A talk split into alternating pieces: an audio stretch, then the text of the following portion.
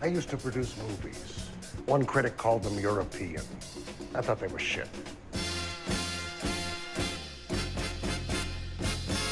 Bullshit! We do not make B pictures here at Capitol. So it's kind of a psychic political thriller comedy with a heart. but it doesn't make any sense. Okay? It's fucking stupid. Okay, there actually has to be something that happens that's actually funny. Now, what is the one thing if you put it in a movie, it'll be successful? Tits. That is fun.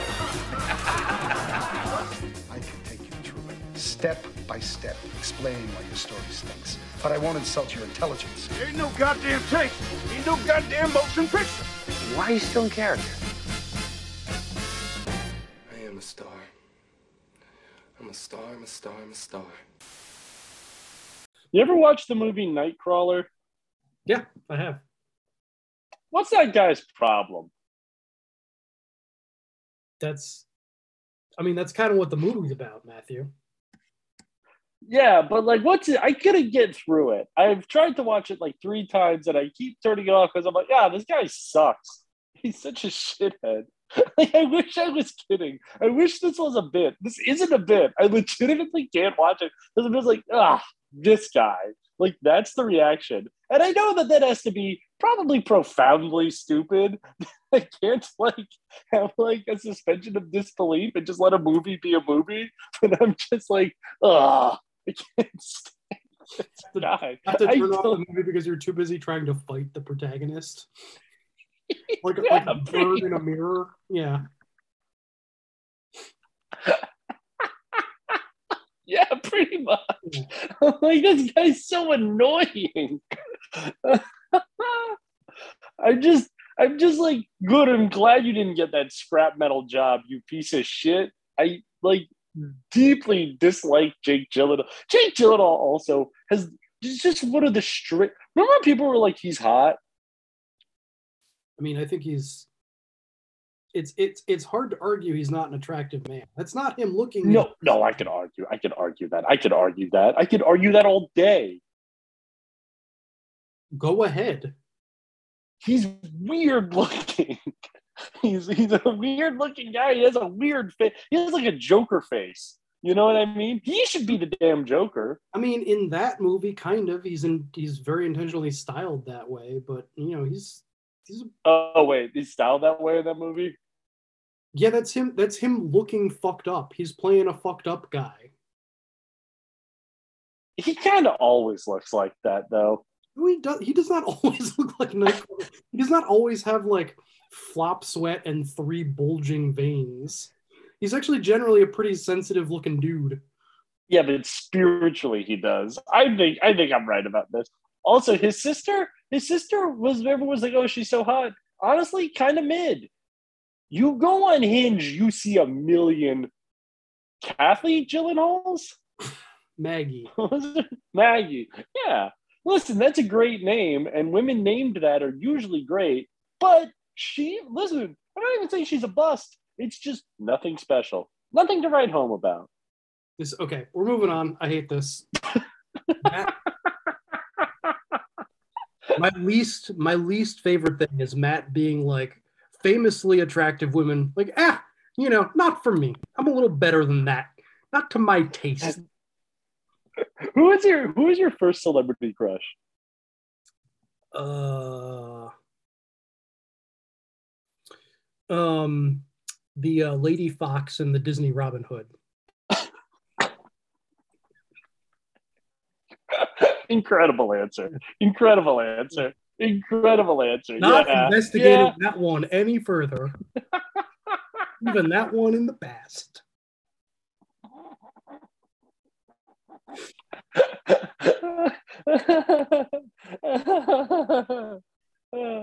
I remember being like, damn, that's pretty cool that they're both foxes. What are the chances? Matt just Wait, are they pro- truly not understanding that the things in the box are not real.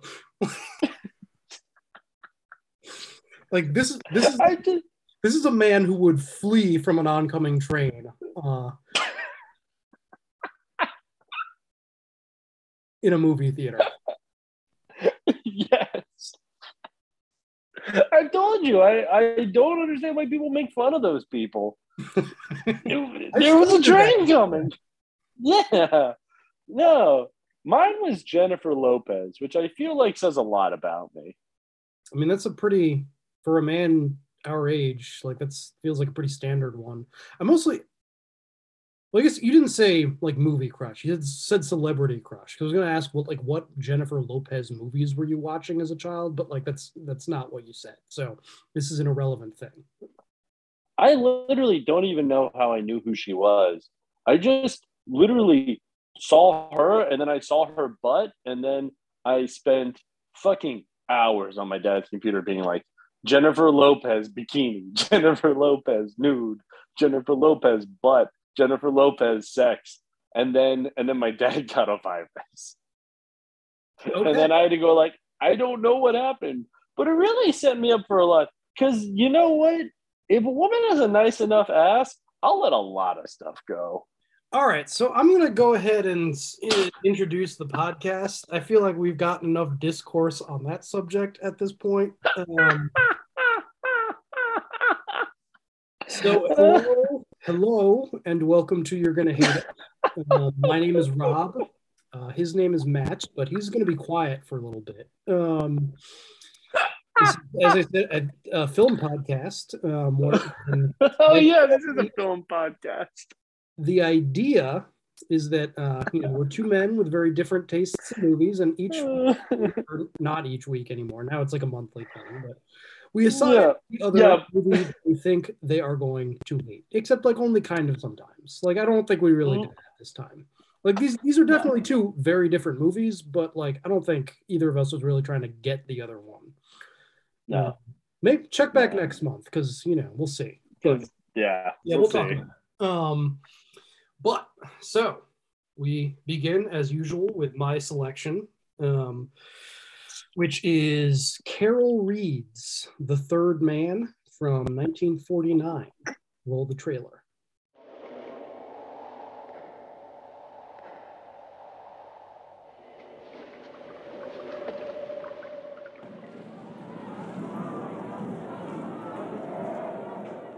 Is Mr. Martins engaged on a new book? Yes. It's a murder story. It's based on fact.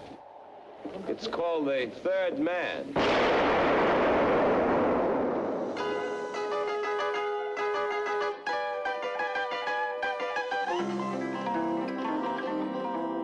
Heard of Harry Lime? Best friend I ever had. So you're going to find me the real criminal. Sounds like one of your stories.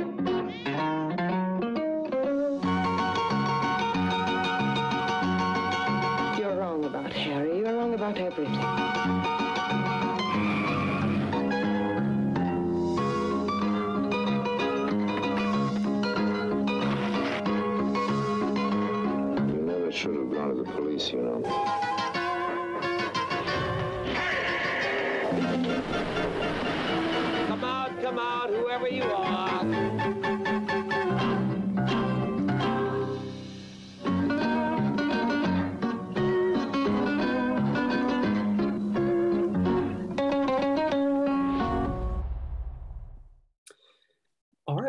right, back from the trailer, which uh, I'm gonna imagine was just like a minute and a half of like zither music with like some announcer being like, "It's terrific," because that's all Yeah, exactly. trailers were in the 40s. Yeah. Yeah, I was going to say it's gonna be like danger, stakes, mystery. Yeah, Yeah, yeah. yeah. Um, but what Yeah, about what pretty about- crazy that they let a woman direct this?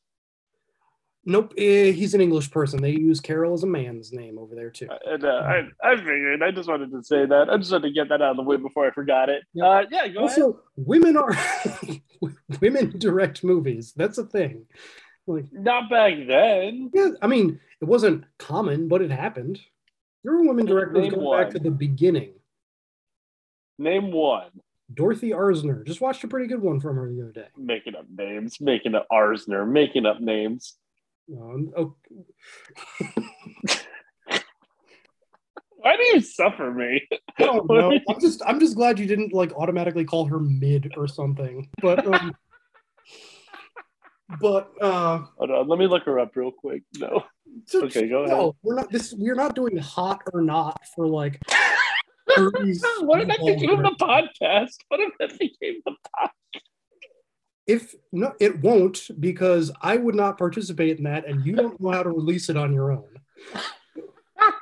So- when you explained to me how you release a podcast, I was so like mystified. I like legitimately thought about it for a week. I was like, he's putting in that much effort for It's really not that much. It's like it, it just seems more like I lot would do.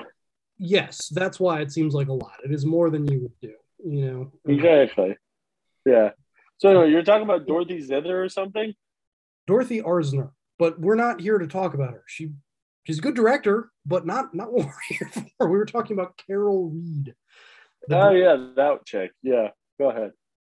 the director of this film. Um, well, I guess I guess we can start with him. Like he's not he's um, you know he's a he's not exactly a household name, but it's like a, a solid director, very good. Um, like when he directed this, he was coming off this like really solid run of directing these like really great English noirs, um, like The Fallen Idol and uh, Odd Man Out. Which Odd Man Out, I you know I I like. I think this was the Third Man was the only Carol Reed film I had seen prior to this, um, except for strangely Oliver. He directed Oliver towards the end of his career, the like Oliver Hmm. Twist musical, which won Best Picture. Um, Mhm. but Mhm. um, which I'm pretty sure I'd seen as a kid, but have very little memory of it, other than like you know, please sir, can I have some more? You know, which I think is just one of those things that like Yeah. is in the collective unconscious at this point. Um, Mhm. but, like mostly was making like this, like you know, these kind of like knowing, cynical, like very, but like very artfully done, like English noirs, um, which are the ones I've seen all fucking rock. Like this is this is the best of them. Like this is, you know, really. Well, and we'll get deeper into this, obviously, but like really just one of the best movies ever made. Like when I gave Yeah. this, like I had not watched this movie in a long time, and like you know remembered it as being a great movie, but like um, it wasn't like really one that I thought of as like you know one of my personal favorites even. It was you know like honestly like when i gave this to you my initial thought was like i don't know if that's the noir i should have given him. Like i, I usually like like my favorites that i usually think of are like the billy wilder noirs like sunset boulevard and uh, double indemnity. Like those are the ones i really love. But like rewatching this was like holy shit like people talk about this as a classic but it's like even better than people say it is. Like this is really Mhm. just a fantastic fucking movie. Um but like just to you know really briefly finish up what I was saying, like the movies he made before this, like immediate immediately prior to this, like the noirs he was making are also really good. And you can definitely see him like leveling up a little bit with each one. Like Odd Man Out, which is a really a really cool fucking movie where like James Mason plays uh, an IRA boss in Belfast, and it's like a like a heist gone wrong movie where he gets like shot like 15 minutes into the picture and like the rest of the movie is just him like wandering around Belfast, like gut shot, like trying to like find some sort of sanctuary. Um, it's it's a cool little movie. Um, Oh, but, like, you can see like a lot of the stylistic things that like he really brought into like full effect in this movie. Like you can see him like playing with those ideas for the first time. Like a lot of what makes this movie so cool is just you know the way that like he shoots Vienna. Um, like there's so many cool shots of people like just running down like dark streets um, or like narrow like muddy corridors with these like deep shadows cut by like really stark lighting. Um, like he really does a fantastic job shooting Vienna, which you know they're filming in the late 40s. Like it's in a lot of places still kind of bombed to shit. Um, Yeah. and he, he does like a really good job of like you know making you feel the the destruction you know that this is like which is so essential to like what the movie is doing. Like this is a really great post like cynical post-war movie where like you know there's not enough of anything like everything is for sale. Like people are necessarily like cynical and bitter and like just trying to get by. We're like you know Mhm. every everything is for sale up to and including people's morality. Um Mhm. and i just i dig that vibe man i like Yeah. i like that kind of bitter bombed out but like also kind of knowing funny like this is like an enjoyable movie it's not a slog Yeah.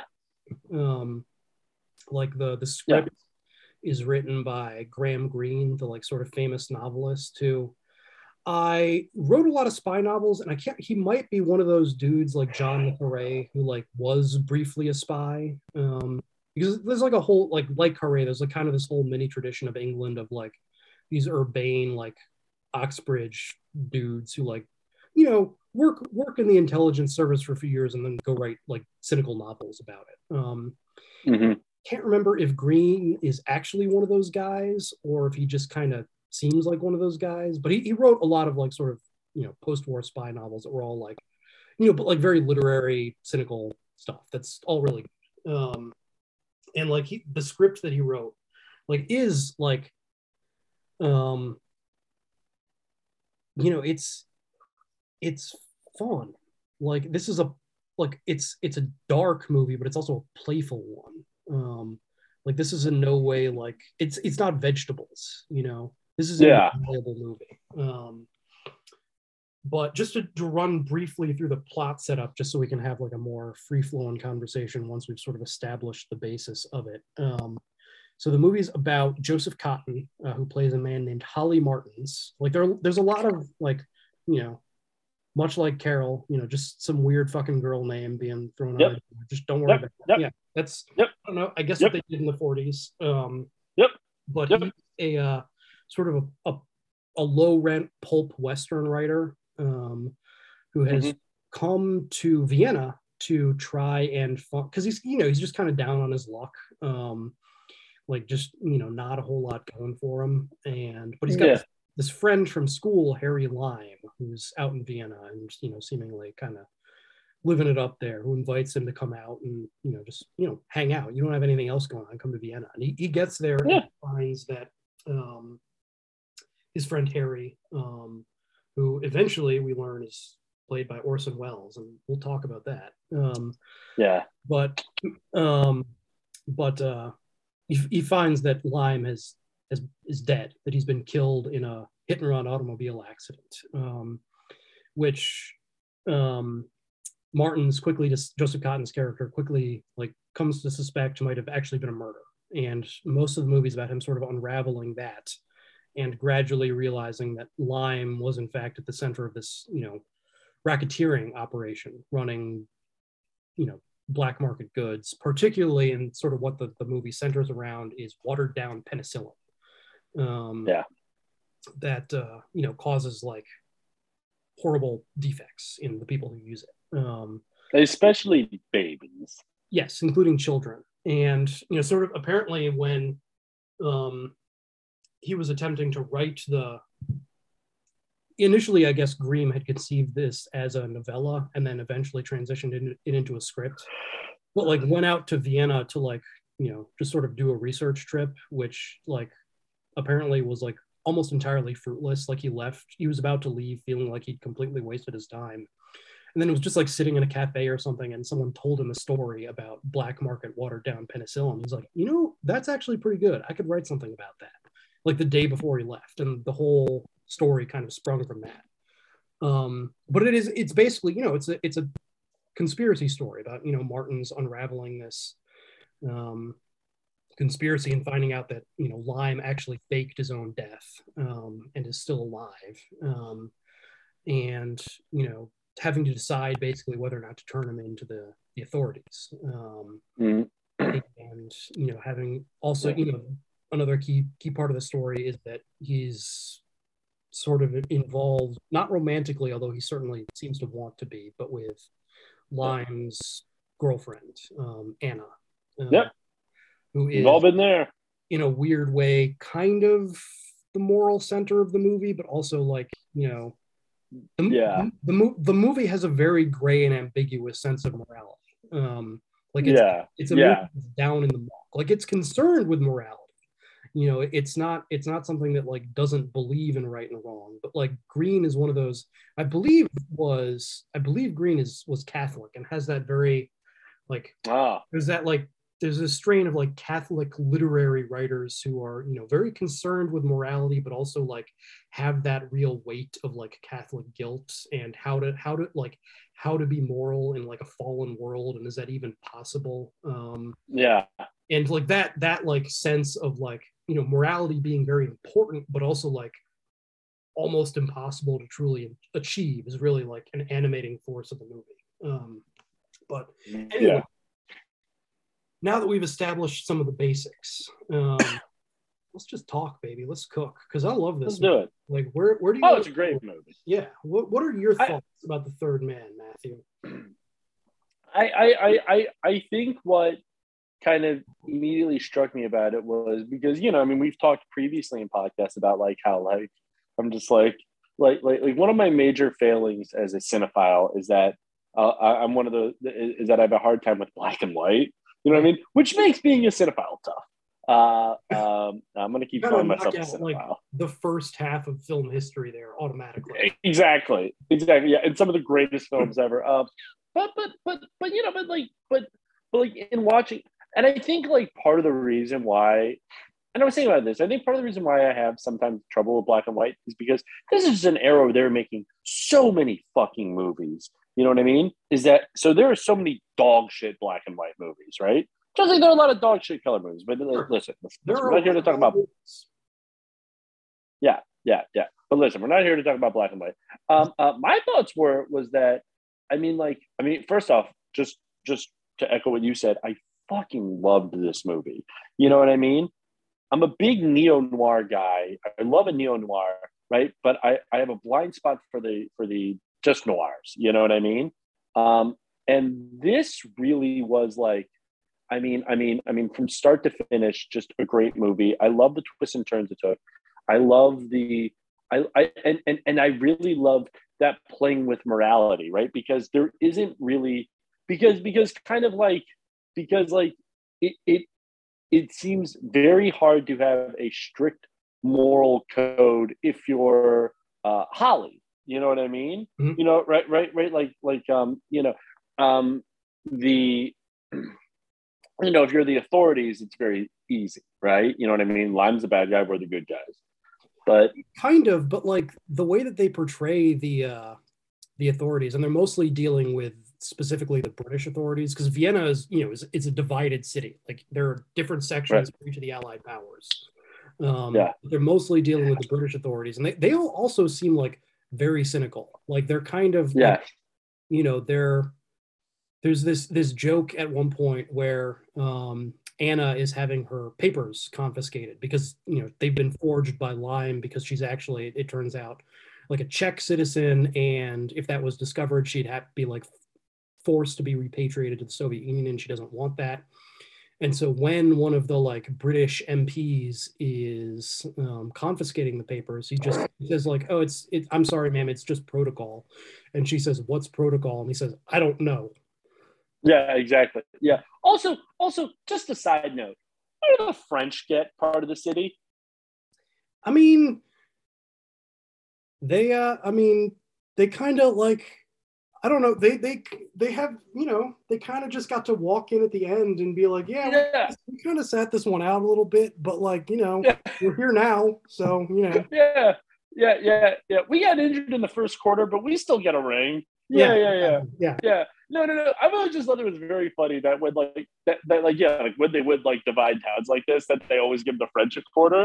It was kind of been like, hmm, I, hmm, oh, okay, okay, okay. That's okay, sure. You know what I mean? Because you gotta feel like the French quarter. Like if you're like, you know, because if you're a German, how are you gonna respect the French? All I'm saying. But listen, I'm glad they get. Also, also the fact that they seem to send out teams of four from one of the, each of the powers that Yeah. has to be difficult. You know what I mean? Because first off, that Russian guy does not speak English. I'm just saying that right now. There's a zero percent chance, and that's what two of the other people on his things.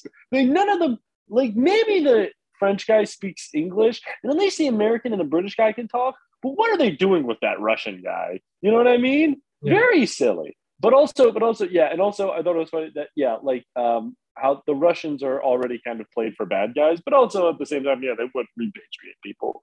But no, but but but no, no, no, no, no. But I thought it it it, it I don't know, I don't know. This is maybe more meta and less to do with the specific movie, right? And I don't know if we want to go down this road yet. But kind of what I was what I was struck by was like I was like, this is so fucking cool.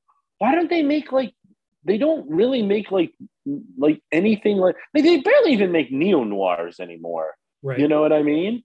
Right? Like like like what was the last neo noir? Like maybe Blade Runner, I think uh 2049 is considered a neo noir, Sure. right?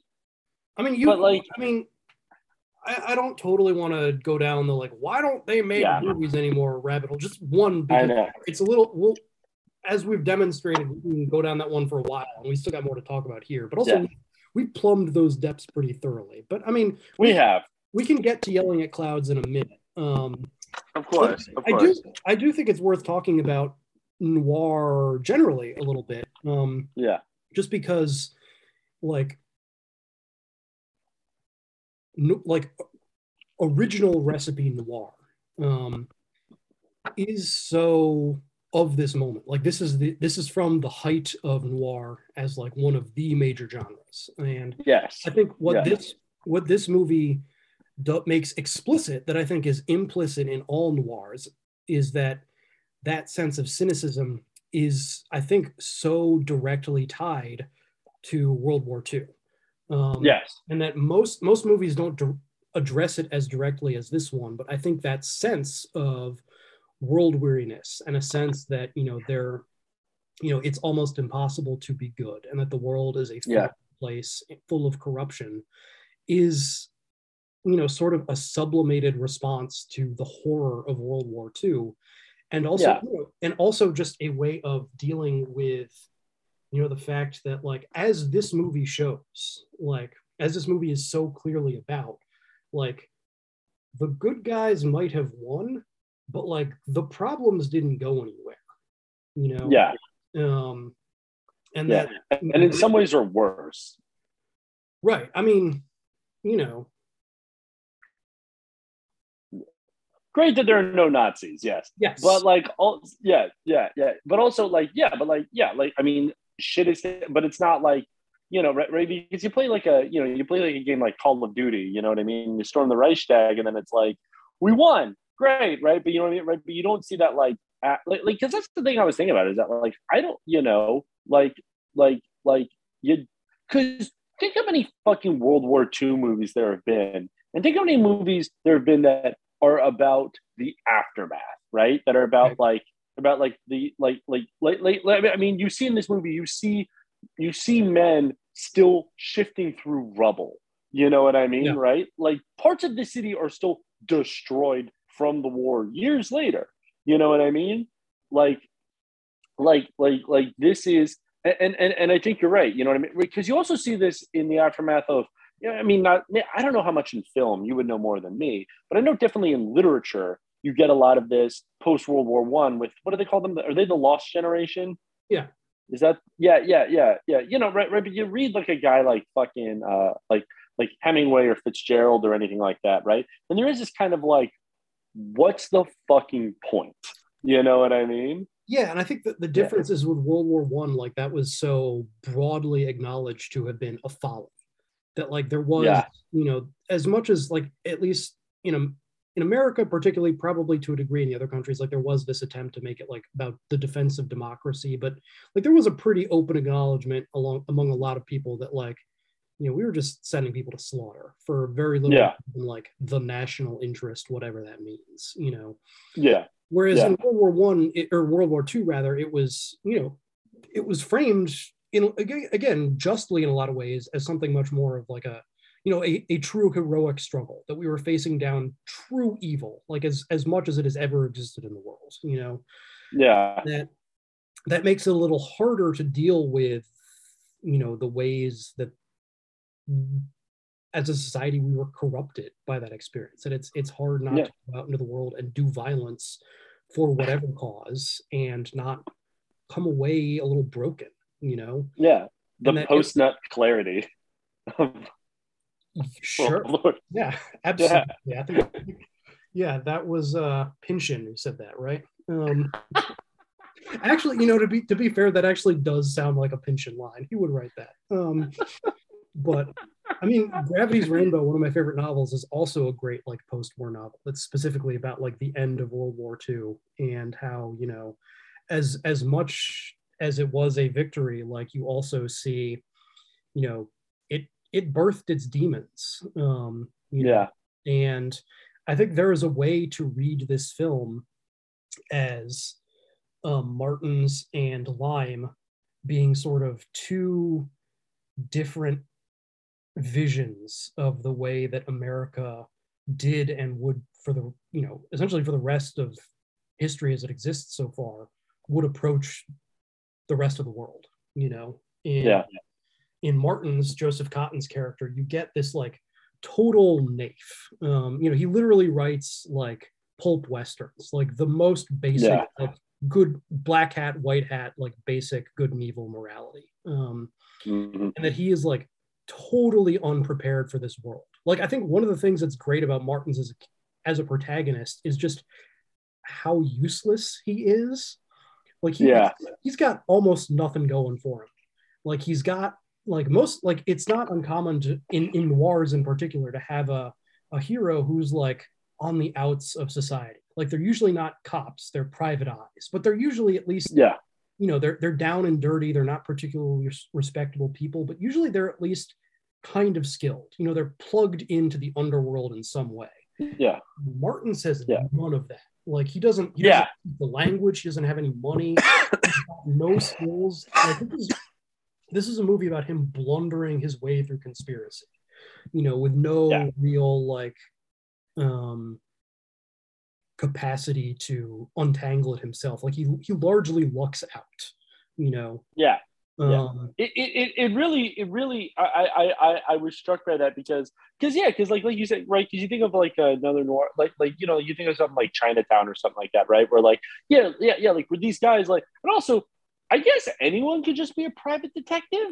There's just a thing you could just do. You didn't have to have been a cop at one point. You just you just needed a hat I guess. I don't know. But like yeah yeah yeah. But but no but these are yeah yeah, yeah you know but they're usually you know they're like men you know right? Like you know they can take a punch right? You know what i mean Yeah. right? And, or they kind of they have some street smarts right? And and what i was i mean and that's the thing right? Right? And and and, and i don't want it to come off as if i'm saying like you know as if um um fucking um uh, cotten did like a poor job of acting or anything like that but like i was like i was like this is literally like if i discovered a conspiracy like if i discover like like me person like matt like if I happened upon it, I'd be like, hmm.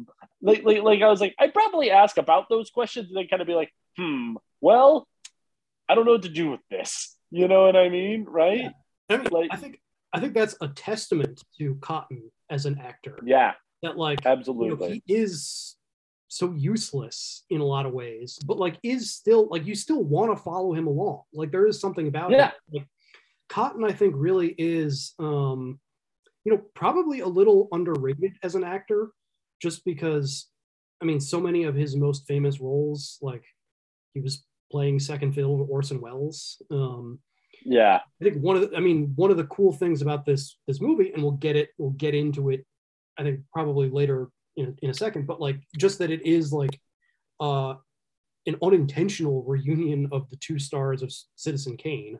Um yeah, um and like that wasn't the plan. Like none of the stars of this movie were who they wanted to cast. Um like Welles' role was initially going to be played by Cary Grant. Um which Mm. is yeah I, I love grant obviously but like it feels like he would want you to like him a little too much. Um like i can see what Yeah. they're going for but i think welles is the better choice. Like honestly i think this is probably welles best role and we can we can talk more about him in a second. Um but uh cotten who again wasn't their first choice i don't remember who they did want for this role but like he does like part of what is so simultaneously i think why he's not as remembered as he is but also what makes him such a great actor is that he is a little bit of a blank slate. Um like he can he can play a number of different things. Like he obviously has a little bit of a persona. Like he does has have that kind of like overgrown lanky like blue blood thing to him but like yeah, he can get he can deploy that in a lot of different ways. Like he's you know he can be like he's kind of the moral center in a lot of ways of citizen kane but he's also like kind of the comic relief at the same time.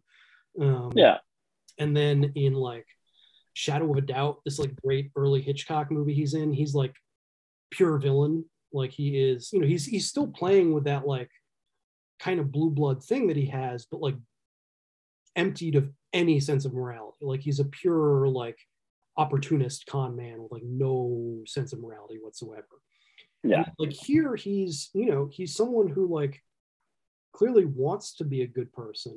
Um and Yeah. it is compelling, but like is also compelling in the way where like it totally makes sense that like he has been uh the runner up to Lime for the entirety of their relationship Yeah.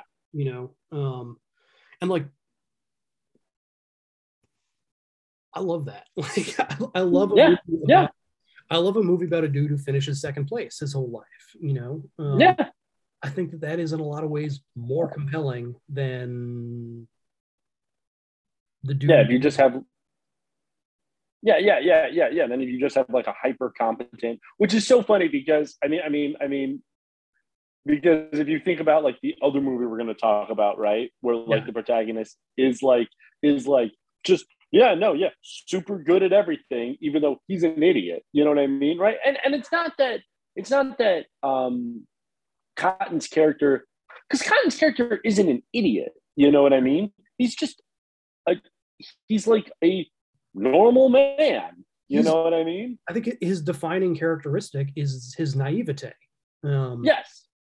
you know and Yeah. that's that's kind of what i was talking about in terms of you know a vision of american foreign policy is just that you know he's he's the the version of america that loves to bumble into a environment it does not understand being like i can fix this you know with Yeah. no understanding of what is going on you know just Yes. a pure assumption that like our you know cowboy morality will you know allow us to Save- sort out good from bad you know Yeah. inevitably Yeah. finding that um you know, things are a little more complicated than we assumed when we walked in the door um Yeah, yeah, yeah. I, I think it was so funny when when when the um when the British propaganda guy um is like, oh, like you're a writer, great, yeah, we're gonna have this like whole like symposium or this lecture that you're gonna give on like you know right on like all these themes of writing. He's like, I don't know what any of that, I don't know what any of that is. He's like, well, you.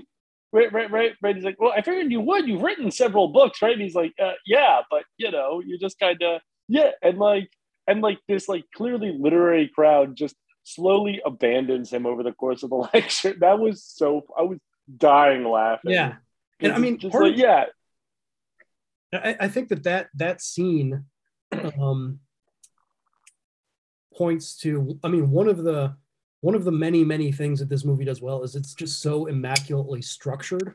Um, uh-huh. in that, like, you have this this setup scene, um, like within like the first fifteen minutes of the movie, where you know Cotten or Cotten is first arriving at his hotel, but it's not really his hotel yet because he doesn't have any money, and he meets this, you know, the British propaganda guy who um, you know tells him, "Hey, you know, we'd love to, you know, you're a writer. We'd love to have you do some sort of lecture on, you know, um, you know, the American literary scene or whatever. Um, you know, something that like Yeah. Is clearly not qualified to talk about, but but it's No.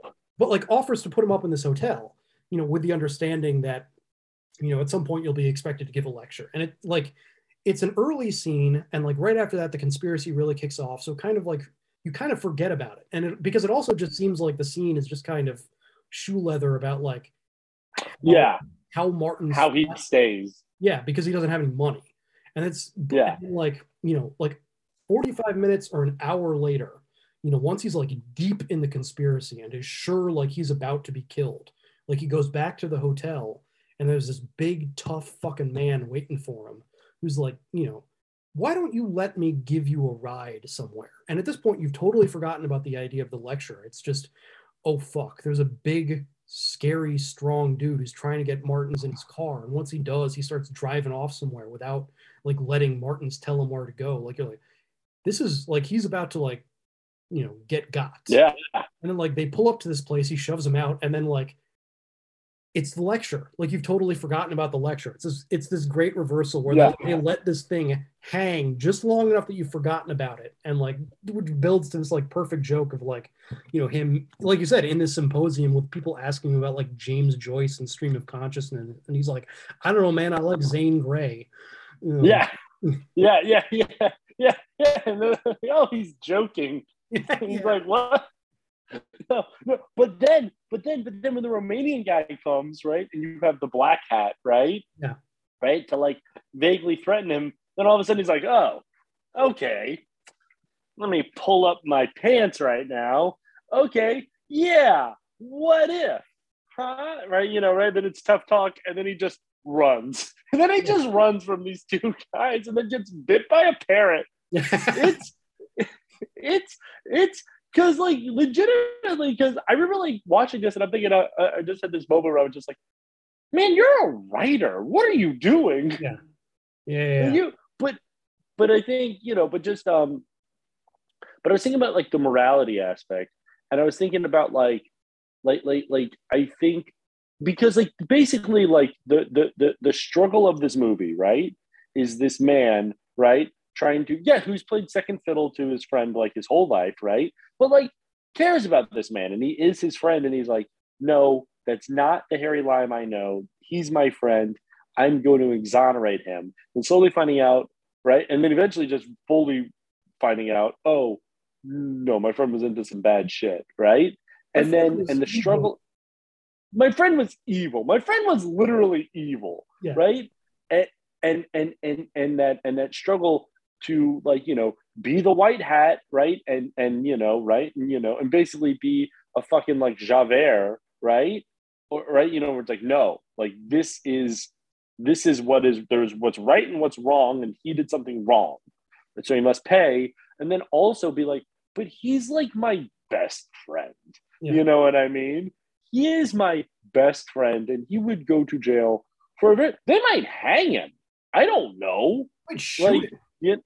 Yeah, shoot him. Yeah, yeah, yeah, yeah, yeah, yeah. This is Europe. Yeah, they don't hang people in Europe, right? I don't know. I mean, again, we're talking about martial law here. Like, you know, Yeah. I don't know exactly what the justice system looks like. They're under occupation. Yeah, yeah, yeah. It's probably not lenient. Yeah. Yeah, yeah. But um, yeah. Go ahead. Go ahead. But I, uh, I mean, to to build off that idea a little bit, because I mean, this movie is in a lot of ways the story of, you know, Martin's like enlightenment to the way the world actually is. You know, his his dark Yeah. enlightenment, so to speak. Um, Yeah.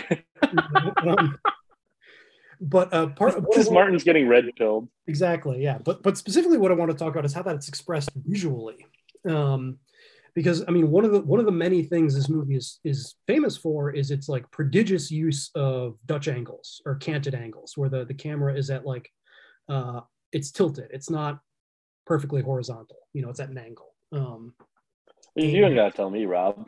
yeah, absolutely. Um, but what and like I'd always, you know, I'd always just thought of that as like a, a cool stylistic flourish. Um, Yeah. what, what struck me watching it this time was how purposefully and they the angles seem to be used. Like there's a real design to it. You know that Mm. the uh, the first time the canted angle is deployed, it's when he when Martin's first gets to Lime's apartment and finds that he's not home, and this uh, neighbor, um, German neighbor or Austrian neighbor, um, Uh, the porter.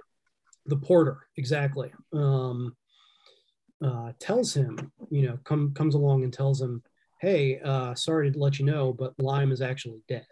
Um, and what's interesting is the the porter shots you know the shots that the porter is framed in and then there are a couple shots from the porter porter's point of view as well are all framed askew with a canted angle and martin's are not and you know it seems like the the the, the sense i got from that is that you know the the askew angles kind of you know represent this other reality that um, or other perspective that martin's has been blind to. That like um, you know the world is a little more corrupt a little more fallen a little more complicated than he thought. And like you know you, it's introduced with the porter. Like it's it's it's this european guy's thing at first you know when he's delivering bad news about death um, you know that it's it's associated with something horrific um, and corrupt Um, but Martin's doesn't have it yet, you know, and but slowly over the course of the film, like sort of corresponding to the the depths that he plumbs, you know, the deeper you get into it, the more the angles invade the film. You know, sort of corresponding to again his like enlightenment to fuck man, shit is way more complicated than I thought. You know, that there is this entirely different way of looking at the world that if I'm going to survive, you know, I have to confront, you know, that I can't just, things aren't on the level and I can't pretend they are, you know, so it like, it's simultaneously something that's just fucking cool and gives the movie like this, um, you know, what, what was, you know, really a unique look, but like also is more than just a flourish. Like there's meaning and purpose. Yeah. Yeah. Yeah. Yeah. No, no, no, no, no. And, and, and, and I agree. And, and that's the thing. Like, like, like, like he becomes, and, and, and look, I'm gonna be honest with you.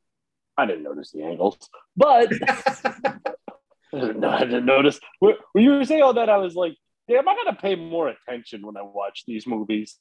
I gotta like, I gotta sit there with that pen and paper and be like, all right, that looks weird. I noticed none of this, but I believe you, and that makes sense from what I saw plot wise because it is like literally like watching this man become disenchanted. Yeah. You know what I mean? And kind of learn like, yeah, literally like I came here a few days ago thinking I'm gonna reunite and have some right, you know, right, and like maybe like you know my buddy like has a job for me, right? And and and instead it's like, yeah, he's learning that his best friend is evil. You know what I mean? And like what that does to his world, and he's learning a little bit about how like yeah he doesn't know shit. You know, um, yeah, no, no. I mean there is, you know, and that's the thing is that like, you know, this movie's kind of dark. Yeah. You know what I mean? It, it's it's it's not like it's not like a sad movie, but it's definitely not a happy movie. No. You know what I mean? Um, and I, I will say, just to circle back for a second, like I don't think you need to um, consciously notice the angles. Like I enjoy shit. Like 'Cause I didn't. I enjoy picking apart form, but like I don't think it exists. And I don't think its primary primary pleasure is even in like being able being able to like pick it apart intellectually. You know, I think, Yeah. but I think those kinds of choices register subconsciously. Um, yes, yes, that I would agree with. Yes. and that you know a lot of any work of art's cumu- cumulative effect you know is ultimately about like how these little choices that you don't even necessarily recognize like build up into something that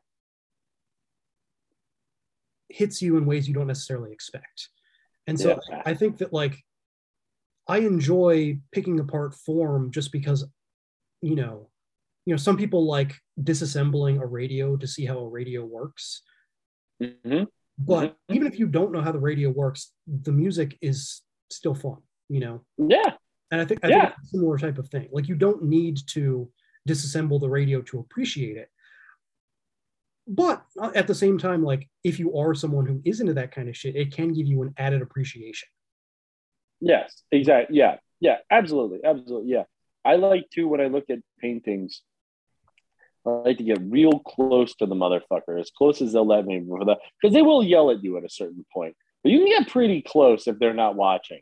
And and and looking and and I enjoy looking at the brush strokes yeah because because it connects me to that artist, if if only for a second, because I can see where he or she or they.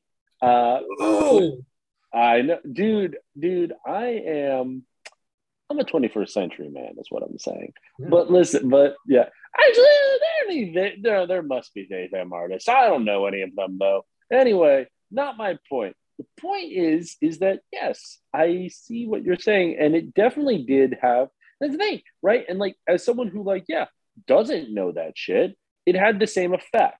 You know what I mean? And it is very cool just to see like, you know, like, you know, like, like, like, because I think, I don't know, I don't know, like, like that intentionality you know, and that storytelling through this media, you know what I mean? That it is more than just like, yeah, recording some people doing some shit. That it's like, no, no, no, no, we're gonna, this is going to be shot in this intentional way to produce this effect in the in in in you know to make you feel something, right? You know what I mean? Like a like like like a like a movie score. You know what I mean, right? Yeah. Like like for instance, right? In the movie Joker, right? When he comes down, when he comes down the steps, right? And every trailer has made you think it's going to be this grand swelling orchestral something or other, and instead it's it's it's rock and roll part two. Incredible, incredible. One of the greatest, one of the greatest, like one of the one of my favorite things in all cinema that they just went that they just went this movie that already had everyone mad before it came out. They went with a song that would make so many people mad, right? But then you have to admit, kind of slaps. And it's great. And it's, it's I don't know. I don't know what I'm talking about Joker. I just really like that scene. It's so fucking funny that they picked the pedophile song. But either way, what's it called? Um, no, no, no. And, and, and, you know, I mean, like, I was thinking about if we're talking about like camera work, like I was thinking about like that scene when uh, Lime and Martins are in the um, the um, the Ferris wheel. The Ferris wheel, yeah, yeah. But I, and they're I, shooting. Right. I want to go ahead. Go ahead. I, I do want to make. I want to. I want to get a little deeper into some stuff that precedes that. But go ahead with the camera. Oh no, no, no, no, no, no. I was just saying, no, no. I was just no, no, no, no, no, no, no, no, no, no, no. Because we can talk about no, no, no. You do your thing, and then we can talk about that. Yeah, yeah, yeah. Because I mean, that, that is, a very the Ferris wheel scene is one of the most like, I mean, among obviously not.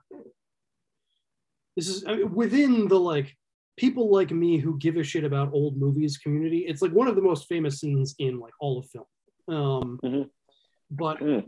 To to get there, like, we got to talk about about Welles a little bit. Um, generally. Oh my god! Um, but before we even do that, I want to circle back to what you were saying about it being like not a sad movie, but not a happy movie either. Like it yeah. is, you know, again, it's it's a very morally fraught movie that's dealing with some heavy shit, but it is also so playful at the same time. Yes. I think a lot of that rests on Welles, who really yeah. does, in a lot of ways, kind of set the temperature of the movie, even though he's like he's kind of barely in it. Um, yeah, he's, he's yeah. like two scenes basically, and like I think like eight minutes of screen time total. Um, but like what what in eight minutes? Um, yes, yes. One of one of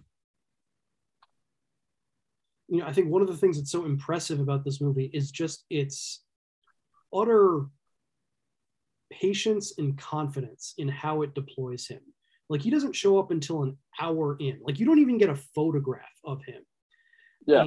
until he finally shows up after an hour. Um, and like, I mean, I don't know how much of a box office draw Welles would have been in 49 because like this was kind of he's a dude who like he he was I mean he did great work throughout his career like into the the 70s as both a director and a little less so going on but like certainly as an actor as well. But like you know he's a dude who also at the same time at, at least in terms of like success by the the metrics of like you know just box office success and like even just ability to get movies made he's a dude who peaked early you know yeah he made Citizen Kane at like 26, and then basically spent the rest the, spent the rest of his career fighting to get anything else made. Um, yeah, and like was on why? Um, I mean, he was difficult to work with.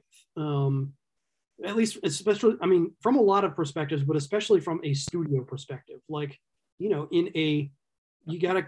This was during the height of the studio era when, like, you know, producers had a lot of control, you know, way more than directors a lot of the time. Um, and like this, this movie, The Third Man, was like to go off on a tangent for a second, like a difficult production because of you know fights between directors and producers. Like this was a British American co-production. Um, so, which I mean, anytime you've got like multiple cooks in the kitchen, that's like going to get tough. Yeah. But also, like there were just there are very different notions of what a producer's role is at that time in those two countries. Like, and the, the two men who produced it were both like sort of the biggest producers in their country at that time. Um, on the British end, Alexander Korda, um, who was more of the perspective of sort of how we think of producers now, in that you know he thought of himself as a, a facilitator. You know, he was there to like get everything in place so a director could do his job. Um, whereas the American producer David O. Selznick, who was sort of one of the titans of MGM, like produced Gone with the Wind, um, which you know was the most successful movie Yeah. of all time. Um, Yeah, I mm. think even currently, if you adjust for inflation, did we figure that out? yes, it's by like a significant amount. It is still the most. Yeah, by like an insane amount. yeah. Avengers has nothing on it. You know, it's it's like It's such a boring movie too.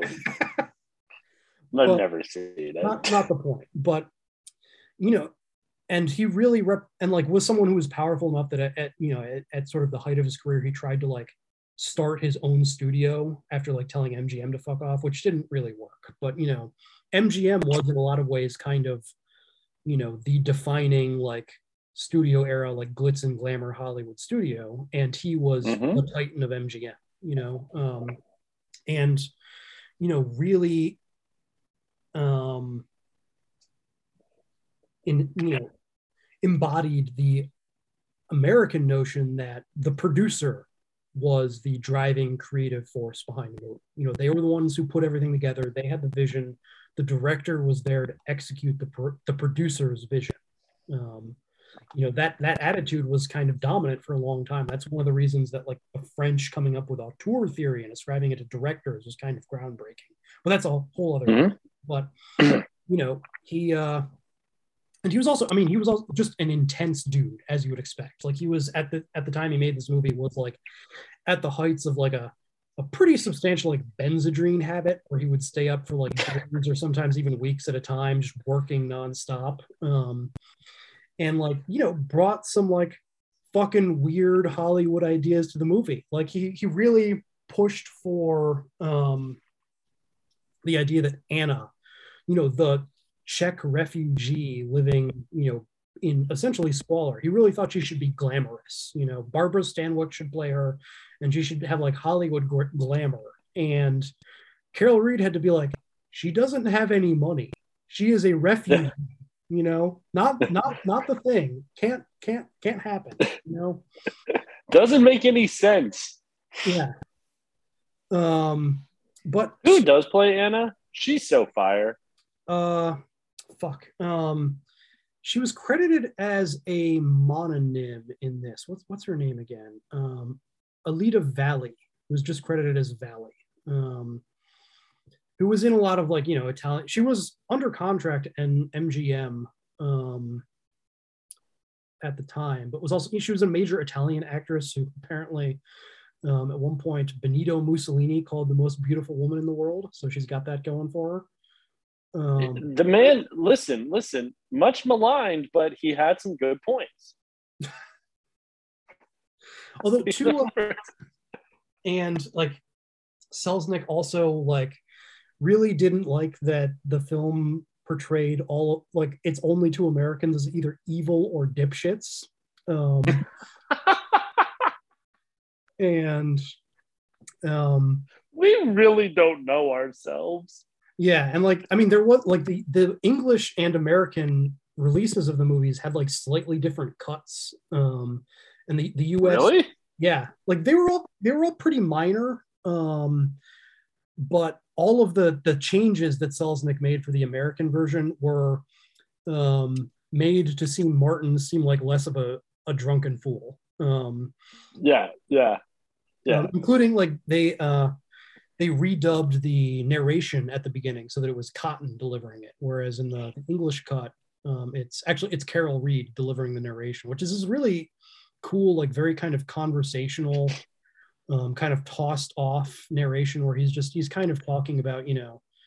Um, he's not. He's not even portraying a particular character. Like he's just, you know, talking. Yeah. Oh, you know, back in the day, everything was all fucked up, and you know, people, you know, there was a black market was going on, and like, you know, you could make a lot of money doing that, but like sometimes amateurs would get involved, and you know, things didn't end well for them, and then it like cuts to a shot of a body being fished out of a river, and it's like, it's so like- cool. Yeah. So cool. So Yeah. cool. I watched that and I'm like, I immediately I'm like, I'm in. I'm in. I'm Yeah, yeah. fucking in. it's such a great tone setting. Um, Yeah.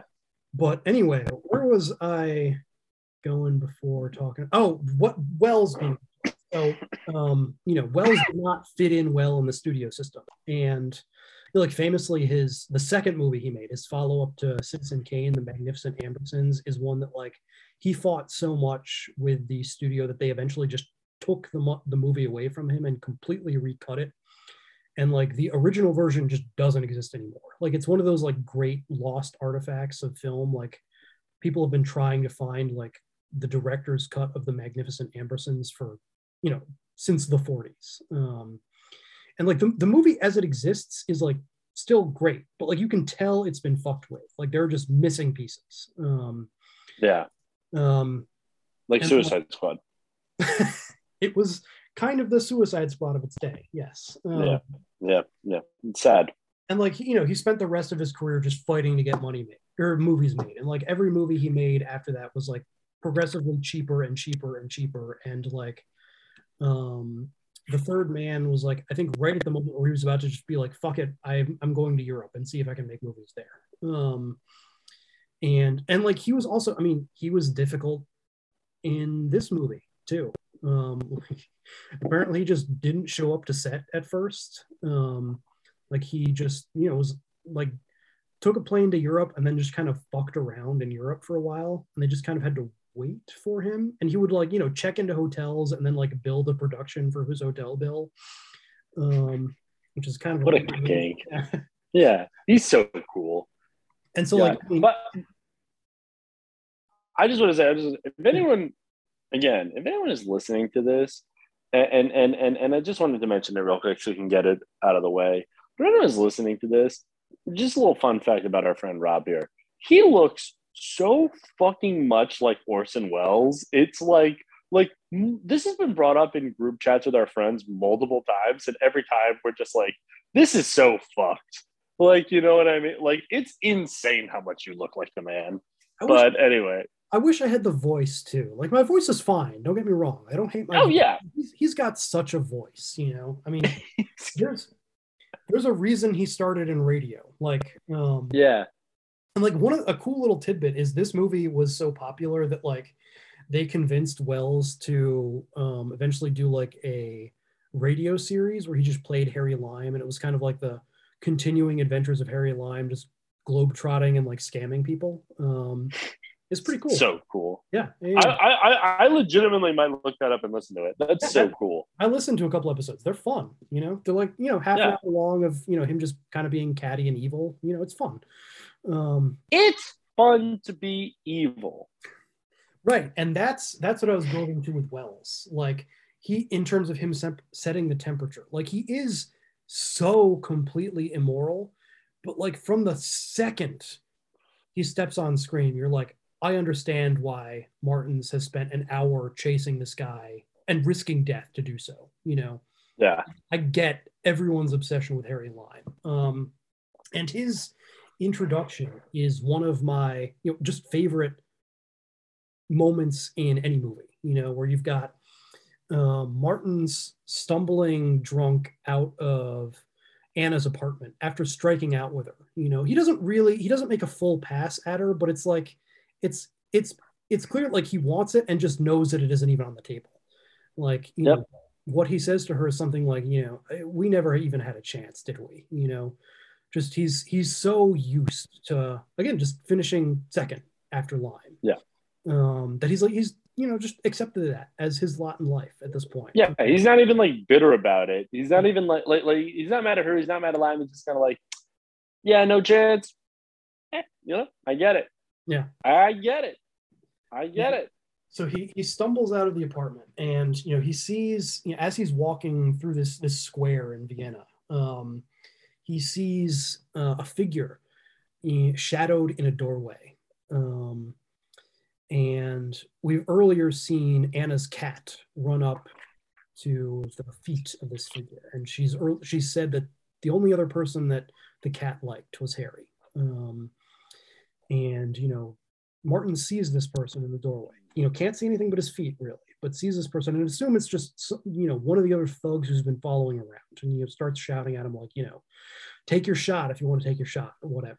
And then, you know, as he's yelling, like he's starting to wake up the neighbors, and one of the neighbors turns their light on, and just a beam of light cuts across, and suddenly like Harry Lime is revealed, and you you see Orson Welles, um, and he just gives this little smile, like he's so happy to have been caught, like he couldn't have imagined anything Yeah. better. He's you know he's ah yes, old friend, you've got me, you know, and just in that instant, you're like, yep, I get it.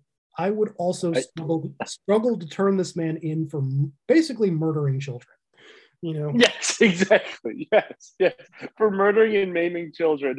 It's just like, God, but he's so like, because that's the thing. Because I was like, I was like, I was like, there's nothing. There is no because like you learn about him like like like like like like they, like like not to get too into it, right? Because I'm sure we're gonna talk about it a little more. But like the first real scene literally is just Harry Lime just being like, yeah, oh, I'm totally evil. I'm a thousand percent. I'm so evil. we should dive into that. Like they, they agree to meet up at this, this this Ferris wheel. You know, it's it's it's public. You know, so probably he won't kill Martins. Um, and they just they take a ride on this Ferris wheel, and Lime lays out his life philosophy basically, um, which is you know, and the sort of the the whole scene is just fucking magic. Um, but like the Oh two sort of most famous um, lines that Lime gives are, you know, when they're when they're up at the height of the the wheel, you know, he opens up the door and looks out over the the people below and says, you know, if if I told you that for twenty thousand dollars, one of those little dots down there would just stop moving, would you really turn it down? How many how many dots would you accept? You know, would you? There, there's got to be a number, right? Yeah. And you know it's just it's such a perfect distillation of like just just amorality like he's he's Yeah. just he's got no code other than you know just here's what i want you know i'll take it Yeah. i'm being offered money it's not my business you know um Yeah. Yeah. And when they're talking about the dots, that was the scene I wanted to talk about the, the camera work there because because because that that is overlaid with a aerial shot of like a bunch of of like people like walking around, right? But they are just like little dots. And it kind of I don't know if it did this to you, but it kind of does make you think like I mean, like I know they're people, but like they don't really look like you know, and they look like dots. You know what I mean, right? And like you know, like yeah, I'd be like, oh, hmm, you know, right? Like if you saw one of those dots stop, like drop and stop moving, you'd be like, oh shit, right? But that would, but you know, very different than seeing it up close. You know what I mean, right? And it kind of makes you think, like, like, like, like, like, like, like, without endorsing that amorality, like, like you kind of like like that shot that specific shot to me in in in watching that it summed up and i understood how Yeah. one could have that morality like yeah just being like yeah like we're talking 20,000 pounds like in 19 fucking 49 like that's like i don't know how much that's probably like a hundred thousand dollars right? A hundred a pop? I mean it the, the thing is like he kind of has a point. Like i mean yeah. people people in yemen are dying so that i can fill up my gas tank and yeah. I'm not really doing anything about it you know? No. i'd prefer that they didn't but you know i gotta get to work um yeah and you know if they're yeah if they're not asking me about it you know i gotta get to work And Yeah, the, yeah. I mean, the, thing is, even in the movie, it works. Like the next scene is Martins going to the British and being like, "I can't turn him in." You know, that's that's his initial reaction. I can't do it. You know, um, Lime convinces him, like not that he's right, but just you know, he can't turn in his friend, and you get why. Um, Yeah. And Welles is so charismatic. You know, um, I really think this is his best work. And I mean, obviously, he's a he's a terrific actor. You know, um, he's one of the greats. But he's also, you know, and I love him for this. But he's kind of an incorrigible ham at the same time. Yeah. That's that's part of why I love him. You know, he sells he sells the fucking ham. Um, oh yeah. This is like he's not really here. Like he's he's not giving a small performance, but like he's very subtle. And like I think what's what's really great about it is even when he's he's laying out his life philosophy to Cotten, it never really seems like he's trying to convince him. You know, he's just saying, yeah, this is what I think. You know, do with that what you want. Yeah. I am Yeah. convinced. I am enjoying this. And if you can't, that's your problem. Yeah, yeah. But also, but also, but also, hey, you're my friend and you could join me, right? Like, like, like, like, like but not in like a convincing way. And like, we could be buddies again. Like, we could, it could be like old times. Like, like, like, and that's the thing. He's basically laying out to him, right? Hey, you know, yeah, I don't really care if people die because I don't fucking know them. And also, yeah, yeah, yeah. You know that girl that's like madly in love with me? Yeah, I don't really care about her either. You know what I mean? Right? It's it's it's complicated. It's like, you know, he seems to genuinely like her, but he's not going to Yes. he's not going to risk anything for her. You know, Yes. if she's gonna get repatriated, that's her problem. Sorry. You know, and there's that, Yeah. that little throwaway moment towards the end of the scene where he the window is a little fogged up and he draws Anna's name in a heart in the fog, which seems like just such a perfect distillation of the amount of affection he has for her. Like, you know, he likes her, but that that fog is gonna go away. You know, his Yeah. his, his affection is gonna fade. He'll move on. You know, he doesn't really Yeah. care enough to to care to risk anything. Um, Yeah, yeah, yeah. And and and and and also that scene where like he like right right where he's basically just like, you know, I have a gun, you know, I've told you everything, you know where I am, you know I'm alive, you know, right? That's- You've literally already mm, yeah. Oh no, oh, no, I mean I mean I mean, I mean he, he he Holly tells him he's like, Yeah, no, I I have told the authorities you're alive. And he's like, You shouldn't have done that, right? You know what I mean, right? And and basically right, but then he goes like, you know, I can never kill you. I would never. You know what I mean? but you do wonder there for a second, like as as fucking charming as he is, he's also scary. You know, Yes. Like I think one, Yes. of, one of the great little details in that scene is when he opens up the the door of the Ferris wheel to look out over all the little dots that he doesn't care about. Cotten like grabs the door handle. You know, not he doesn't overplay it. They don't like really emphasize it, but like there's just this little gesture where Cotten's like he might try and throw me out this window. I'm not. Yeah. going for it. I'm gonna. I'm just gonna grab hold of something just to be safe. Yeah, yeah, exactly. Yeah. And and and it's clear, and it's clear, it it's it's it, it's not clear that that that that that that Welles brought him up there to do that. Right. But you can tell that he definitely like he was like, I could, I could just kill him. You know what I mean? Right? Yeah. That it definitely like crossed his mind and had to be something that he had to actually weigh whether or not he was willing to kill his like oldest friend. Yeah. You know what I mean? To continue to right? How much does how amoral am I actually? You know what I mean? Right? Um, you know, right, right, and and but that's the other thing about Welles's character, though, right? Is that for as amoral as he is, he is still willing to risk a little bit, not for not for Anna, right, and maybe not in perpetuity, but at least in this moment, he's willing to risk his his his freedom and everything a little for Martins. You know what I mean? He's willing to, okay, you could totally set me up. You tell me where you want me to be, and I will meet you there, right? Knowing full well that this man has already gone to the authorities, right? And told them, right? But he's willing to, he's like, I'll trust you, right? I'm going to give this a chance. You are my oldest, dearest friend. I'll, I'll, I'll risk a little bit for you. You know what I mean? And that makes like, and, and I think that that's part of what tortures, you know, a guy that's, you know, used to like, you know, white hat, black hat, um, uh, morality like Martins, right? Is, is that it's like, but he's like trusting me. You know what I mean? Is it is it trusting him or is it just arrogance? Like like I said, Yeah. Lime, I think really might just believe he is invulnerable. Yes, yes. So much smarter, so much cannier than everyone else, you know.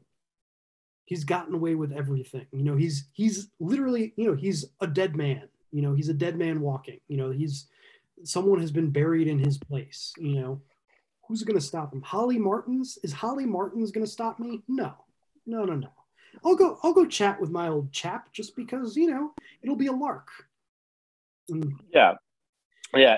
Yeah. I, I'm not going to say what I was going to say because it was too mean. And I was thinking about one of our actual friends. And I was like, yeah, they wouldn't stop me. But to- yes.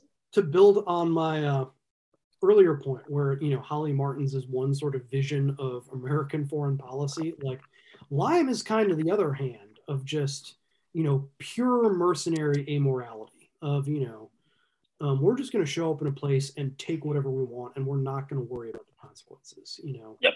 and like I think you can't understand american foreign policy without understanding both of those impulses you know they have Mhm. both motivated almost everything that we have done since World War II. Um, yeah, yeah, yeah, yeah, yeah. Like, like, like, like, yeah, like to pretend that there isn't like that, that, that, like, yeah, you know, our mission statement of spreading democracy, like, you know, is both a smokescreen, but also like at a certain level, like a genuine thing that we thought we could do. You Yeah. know what I mean? There are yeah, people yeah, Kool-Aid. yeah. Oh, yeah, absolutely. Yeah. There are people that are true believers in our ability to do that and in the goodness of American intervention, and especially like you know post World War II, right? We're like American intervention did some good things, and then also you know nuked the Japanese, you know, Sure. Yeah. you know, yeah, yeah, and did Project Paperclip and um, bombing of Dresden justified, but you know, uh, Okay. Just gonna. So we'll we'll move on from there. We should. so from I mean from there, basically the the dilemma of the remainder of the movie is whether or not to turn Lime in. yeah. And I mean, again, Martins is initially resistant. Um, How many times does he flip flop on that? Is it two or three? um, so he so he initially says no, and then he realizes, which I think is a sign of his like growing inoculation into this like more complicated morality, is that he realizes he can make a deal. You know, he can sell this. You know, which is I don't think he would have thought initially. Like he realizes he can trade um, lime for Anna. That if Yeah. he, like he'll make a deal if I give you lime, Anna gets sent. She doesn't get repatriated. You know. Yeah. Which is like him starting to realize if everything is for sale, I can I can sell something. You know, I can sell. lime. Yeah. And the, the problem that he runs into there is Anna doesn't want that. You know, she she Yeah. basically tells him, "Go fuck yourself." You know, Yeah. I don't want I don't want you turning in this man that I love. In spite of everything, I don't care. I'm just even if he never comes back, even if I never see him again, I'm just glad to know he's out there. You know. Yeah. Um, yeah. Yeah, yeah, and, and and and I think you're right that she really is the closest thing we have in this movie to like a true moral center. You know what I mean? Because like like like I'm sorry, like Martins is not a moral character. Martins is just he he's he you know he he he is like those you know people in in in in in, the foreign policy blob who have drank the Kool-Aid.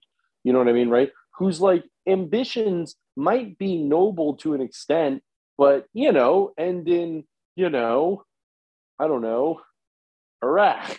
You know what I mean? I don't. I also don't think it's like as as noble as it is to get Anna out of you know out of danger. Like I also don't know that that's a completely selfless move either. Like no. he, he want he does want to fuck her. You know, I would yeah like that. That might be playing in, into his thinking a little bit, even if it is ultimately oh, a good thing. Oh yeah, yeah. No, well, no, well, all those all those people that like you know, right? Those people that have drank the Kool Aid, you know, yeah, they all want that like World War II, like you know, like like like like like the you know like liberation of Paris parade for them. You know what I mean? It's not it's not a it's not a zero sum either. But yeah, no, no, no, no. I mean, no, even but yeah, no. Anna's position as a moral center is also complicated because, like, you know, the thing that she believes in ultimately is loyalty, but it's you know loyalty to an evil man. Like, yes, it's who is who is, and it can't be said enough like killed children. we're talking about dead children, yeah. like dead and maimed children. Like we're not talking about a guy that like, oh no, that rubber was meant for you know, right, right, right, for our boys in uniform. No, no, no, no, no. We're talking about dead kids. You know what I mean? Who like died because they, yeah. But he helped her. You know, it it was when it was convenient for him, but he really helped her by getting her those those forged papers you know?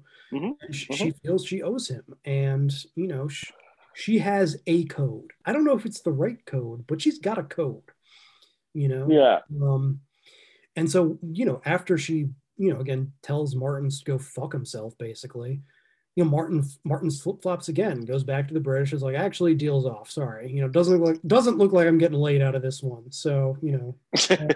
Um, again, I, it's I, I don't think he's quite that cynical, but his motivation is complicated. You know. Um, yes. Yes. Absolutely. And then what what changes it is you know the British major um, Calloway, but he keeps he keeps calling him Callahan, which Calloway really hates because he doesn't like being called Yeah.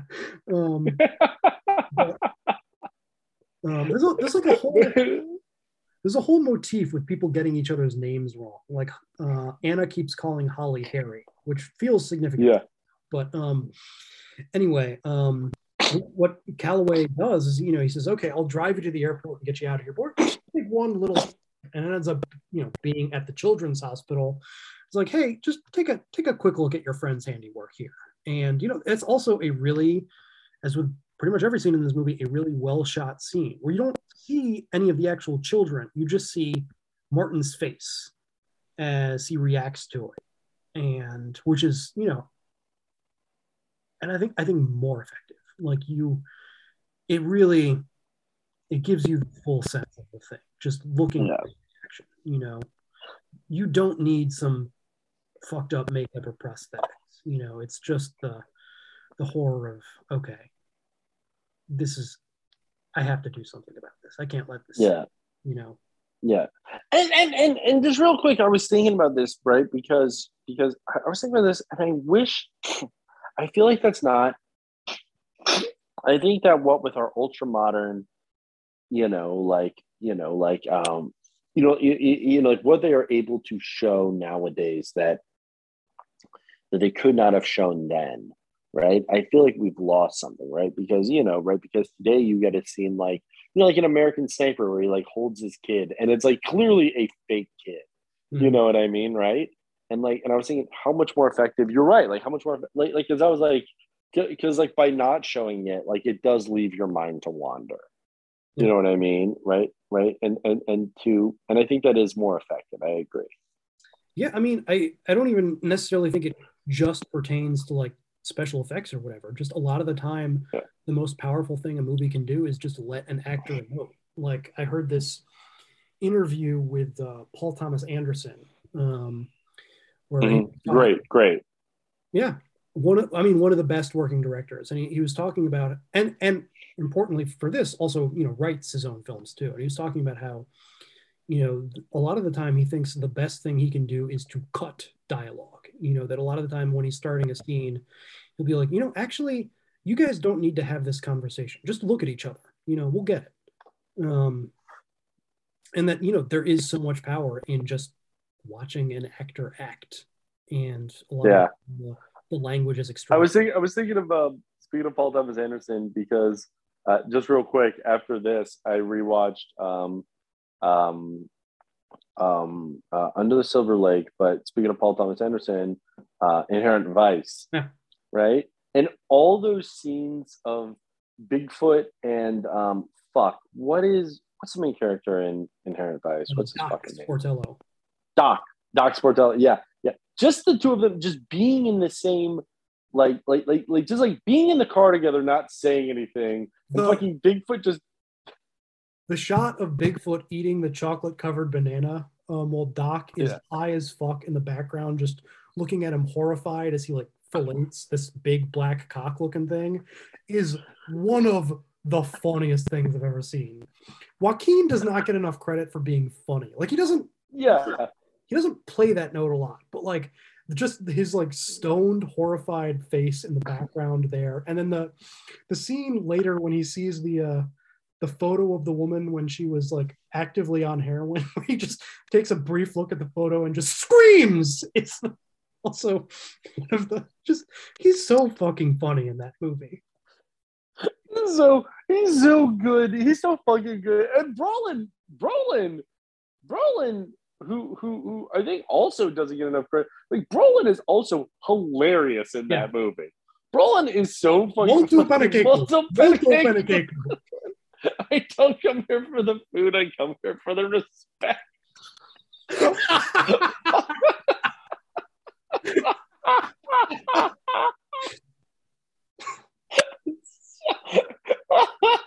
He's just screaming at this guy. it's so funky. Oh my god! No, no, no, no. no. But but but yeah, no. But but you're right. I mean, and that's the thing. Like, you know, um, no, it, it's it's. God, God. Now I just want to talk about Inherent Vice. Not that this wasn't a great movie, but also, we, we got we got to talk about the ending of this movie, but yeah, yeah.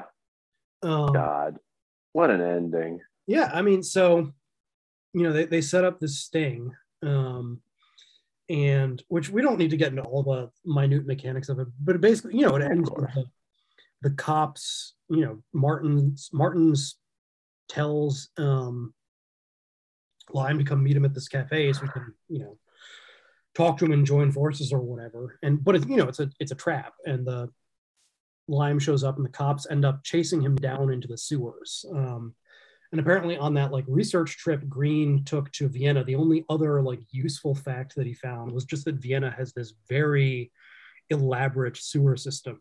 He's like, oh, well, that would be a cool place to set a climax. And Mhm. so you have this And he was right. Yeah, you have this long sequence of Welles chased through the sewers, um, which uh, apparently part of part of what what made that scene work is just that that was the first thing they filmed, and because Welles just didn't show up the set for a while because he was off fucking around in Europe, they're just like, well, I guess we can just shoot some B roll in the sewers for a while. Um, so they just got all of these, you know, dozens and dozens of cool shots of just people running around the sewers, um, which allowed them to cut it in this way um, that, like, you know, one it just goes on for a while, and the scenery, is Yeah. cool. like some of it is actual sewers, some of it they built on set, um, but um, the way that they cut it together is like you're never like it's such a they they play up how confusing an environment it is so like you're never you feel totally lost in a way that like works because that's how lime feels. Like you're actually you're most of the scene you're getting from lime's perspective. Like the movie does again this kind of complicated moral switch where in the end you are with lime you know evading the cops. Um so you, you're you're sort of made to sympathize with him. Like um you know as evil as he is like it's hard not to feel bad for a dude being chased around the sewers by a bunch of germans in storm I was gonna say. Yeah. I was gonna say. I was gonna say. Yeah, yeah, yeah, yeah. The fact that he's the fact that he's like in the, the, the fact that he was running away from people yelling in German is like is like uh, I was like Never a good look. He's the best. Never a good look. Never a good look. But I, I was like, wait, okay, yeah. I need to. But just in uniform, a bunch of Germans in uniform. Yeah, which right? they have not yet updated. Nope, nope, nope, nope, nope. Those uniforms look very Nazi. Yeah. Um, and I know that, listen, technically they're Austrian, but okay, let's just get one thing clear. All right, Austrians are German. Okay, this is so silly. Why do they get to be two? This is ridiculous. It's like us in Canada. It's the same thing. Well, I mean, they didn't. I mean, if this is diving too deep into a historical rabbit hole, but that's what we do here. They didn't want to be separate countries. Um, I mean, initially they were like, um, back in like the 19th century when like German nationalism was becoming a force, like they thought about like, do we want Austria to be part of this? And ultimately they decided no, just because not because they weren't German, but just because bringing in Austria meant bringing in all of Austria's imperial possessions. And they were more concerned with like, you know, German purity. You know, we don't want no Hungarians in Germany or Italians or whatever, you know. So yep. we're gonna leave Austria out for now. And then after World War One, one, of the things that most pissed them off was, okay, well, if there's no Austrian Empire anymore, can't we take Austria? And the you know victorious powers were like, no, you know, you no. guys, you guys no, were you... and you lost, so you you got to be different. Never mind, never mind. I'm all of a sudden pro Austria being its own country. Fuck mm-hmm. them. There you go. Honestly, why did, why did Germany get to stay a country? I mean, it didn't for a long time. It was two. Um, I know. Yeah, that, that's the one thing I agree with Thatcher on. Is that it should have stayed? I think I think she was anti-German unification, which is pretty funny. Um, no, no, no. No, they should have returned Germany to all the principalities. should have motherfuckers from Baden should have its own like after, bobsled. After World War II, they should have reinstituted the Holy Roman Empire. Roman Empire. like have literally a thousand countries, you know, um, all sort of vaguely unified under a kind of king. Um, one of one of my favorite things. Did you ever play um, any of the Paradox games? Is that like uh, like name name some of them? I think I think I know. What like like like like Victoria and like Europa Universalis and everything. Yeah, I, I've like I've had very brief introduction. You know what you're talking about, but yeah, one one of the one of my favorite little things is that is that so so so this game Victoria you start off in um, 1836 and it goes to 1936, right? Yeah. And and and so you play like you know right, and that's a hell of a hundred years, right? and and and in 1836 you can start off as the austrian empire and you have these options when you're a country to like you know enact these things and one of the things you can enact is becoming the um, uh, the austro-hungarian empire but if you do that you lose a shit ton of this um, this this this counter that's called prestige so mm. if you become if you become if you acknowledge the hungarians you lose a shit ton of prestige. And I always thought that was so funny. I mean, I don't know. Fucked up, but probably historically accurate. Um, exactly. Yeah, yeah. Also, also, also, also, if you're if you're a non-Western country and you want any chance of competing on the global stage, you have to enact this thing called Westernization. It's very, it's or, or yeah, yeah. I believe it's called Westernization. Yeah, it's very funny. Yes. All right. So anyway, anyway, we're so close to the end. Um, but yes, like I mean the, um, and I mean just the last like little bit of the movie is so like this movie has such a great ending. Like even beyond the climax, like the way like Lime's end, like you know where he gets you know gut shot in the sewers and like manages to find like you know crawling on hands and knees up a, up a staircase manages to find like the one unguarded manhole. And like you know his fingers reach up through the grates and feel like the you know the harsh wind of the exterior which is you know he, he's so close to freedom but he just doesn't have the strength to push open the manhole. And martins catches him and you know lime just realizing that he's he's done. He can't get away. Just gives him this look that is so clearly like giving him permission or even asking for a mercy killing, which they they realized they couldn't get showing a mercy killing past the censors, so they just have it happen off screen, which is I think one of those things where like you never you never want to side with the censors because they're always wrong, but like I think actually kind of gives it some more power, like it being this like private moment between the two of them, and you're just hearing the gunshot in the distance. Um, Yeah. Also, I love siding with the censors. I don't know what you're talking about. um, and then from we discuss that so much here. yeah, and then from there, it it cuts to Lime's second funeral. Like again, just with this movie being so well structured, like it, it beginning and open, beginning and ending with Lime's funerals, one fake, one real. Um, Yeah. But but but that last scene with Anna and um yes. Yes, yes. Where where where so he do you mind if I do you mind if I set this up? you you go for it, baby. Yeah. So so so so so they're at the funeral and the British um guy uh the the like Calloway. Calloway, yeah. Not Callahan. No, he's not. He really does get very pissed off whenever he calls him Callahan. Yeah. He like like and it is very clearly in this like like and again it's just enough like he gets racistly mad. Like he's not he's not just annoyed that he's calling him the wrong name. It is because it's an Irish name. But anyway, neither here nor there, right? Right. So so so so he's going to so he's literally talking about how like we need to like okay, oh man, you got to make your flight. We got to step on it, right? Right. And and and so he sees Anna, right? And he's like, hold on, just stop for one second. He's like, we don't have time. You have a plane to catch for you to go home, right? And right, and he's just like, I can't just leave it there. I can't just leave it like this, right? And so you know, he pulls off and he gets off, and Anna just walks right past him without saying a word, without looking at him, without anything. And Calloway just drives off. You know what I mean? I mean, but like the, the way that it is shot, like it is Yes. like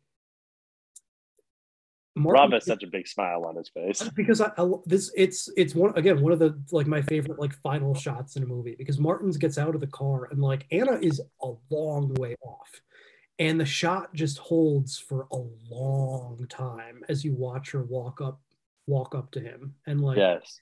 every like I, I listen to because you know I'm this type of guy. Like the Criterion Channel has a a commentary on the movie um, by Steven Soderbergh and uh, Tony Gilroy, the director of Michael Clayton, pre- previous favorite. Um, Mhm, and They're both talking about how every time they watch this movie, y- you're watching it for so long. You're you're sh- like you you manage to convince yourself again that like she's gonna at least acknowledge him, like she's gonna look over at him or something, and she doesn't. She doesn't even look at him. She just walks right on by him, and he just like, and the shot doesn't even end there. Like you know, he takes out a cigarette, he lights it, he takes a puff, he takes one puff on the cigarette, and then throws it away and walks off himself. And it's a long shot, um, but that like, I think you need that that link. Yeah. you wouldn't have the power. Like you need to like amp yourself up into like what's going to happen.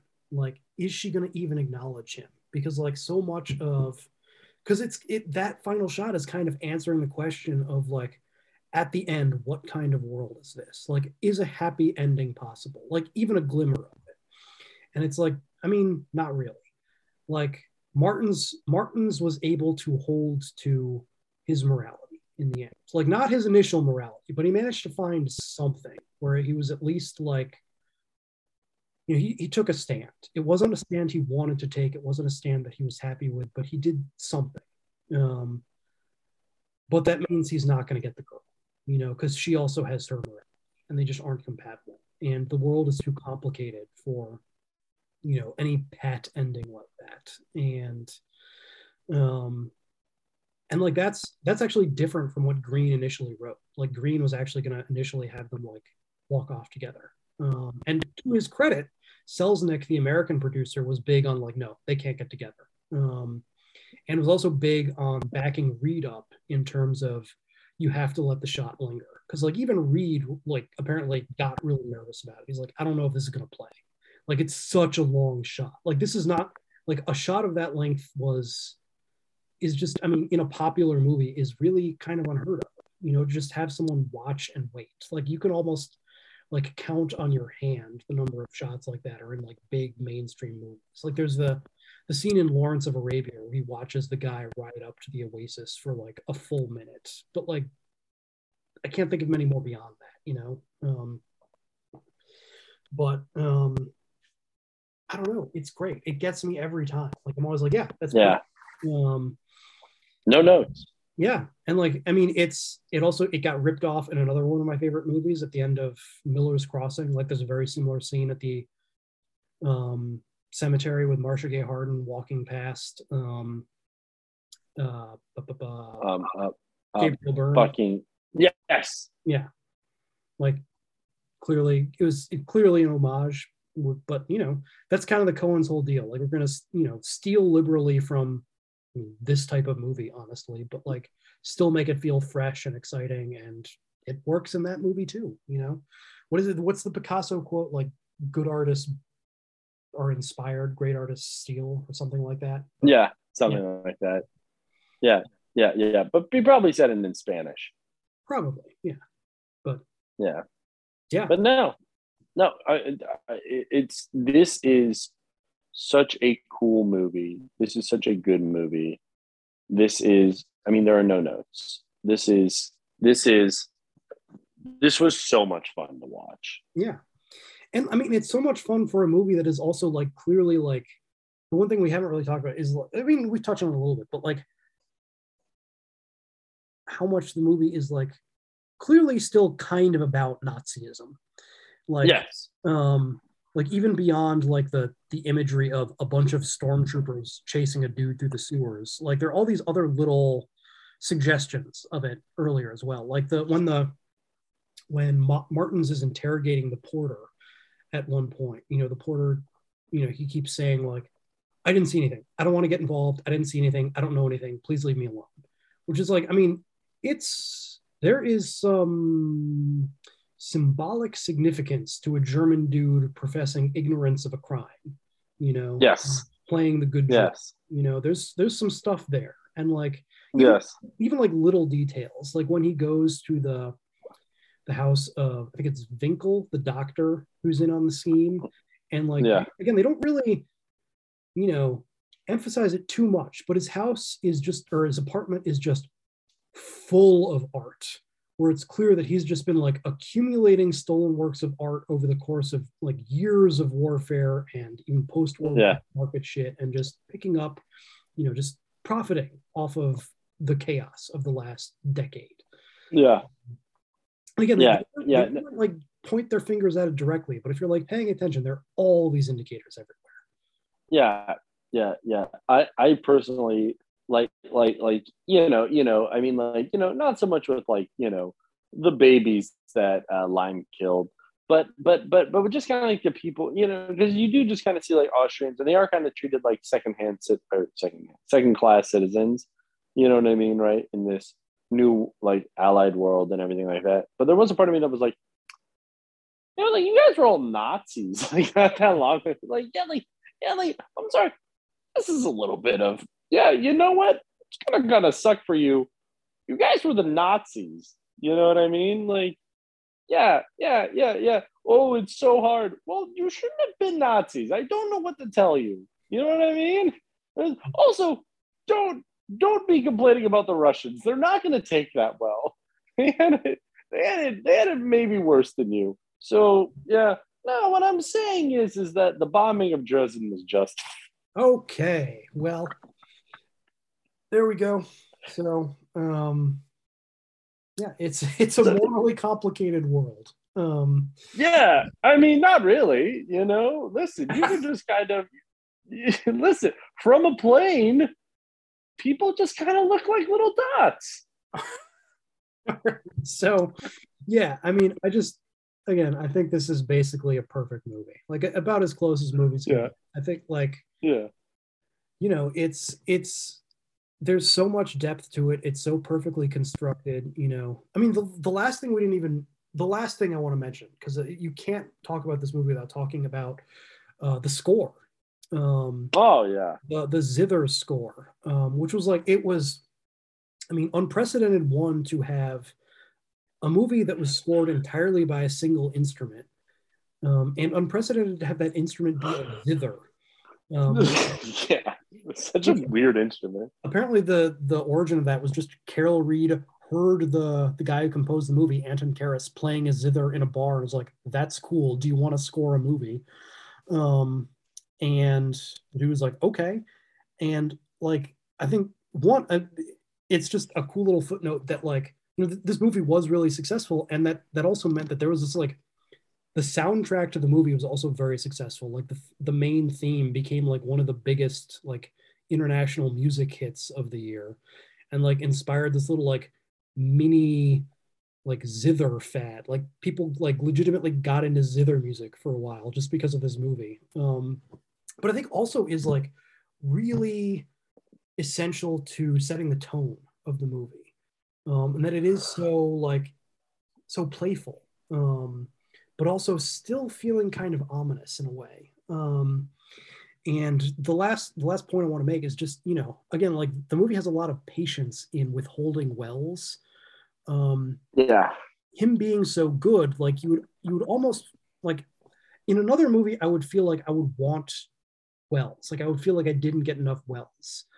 Um but i think that like the zither music being so prominent i think weirdly kind of makes it feel like his his presence is felt throughout Yeah. movie. he's not there because i mean the music is so associated with him like the theme really crescendos in that moment where we first see him and it really again captures his spirit by being so again, the music sounds playful and immoral just like him um so that like even when we don't even though we don't get Welles for an hour it feels like he's shadowing the movie somehow just because there's this thing reminding you all the time of what he's going to be when he shows up um, That's right.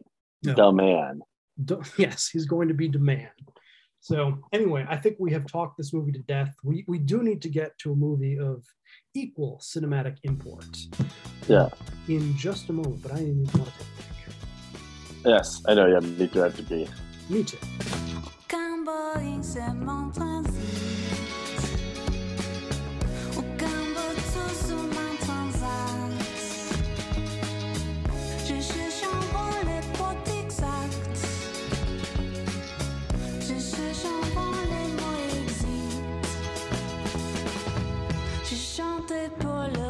Leur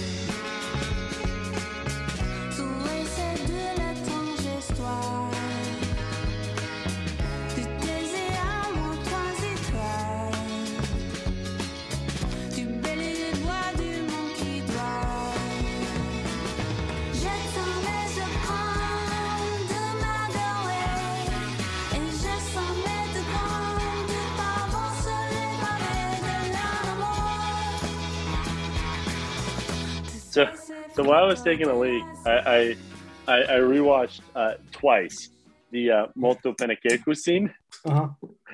and something I just kind of I, I I think I noticed it before, but something I really just noticed this time was that if you listen, so he's speaking like fucking Japanese, right? Like some like broken ass Japanese to this guy. And the guy just speaks English. The guy is just answering him.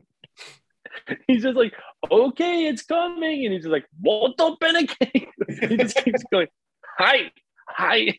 Just- and, and the guy's just like, okay, it's like like the guy. I don't think the guy says anything in Japanese the entire. Yeah. He's like, okay, Lieutenant, uh, coming up. He's just like, hi. It's so fucking funny. God damn it.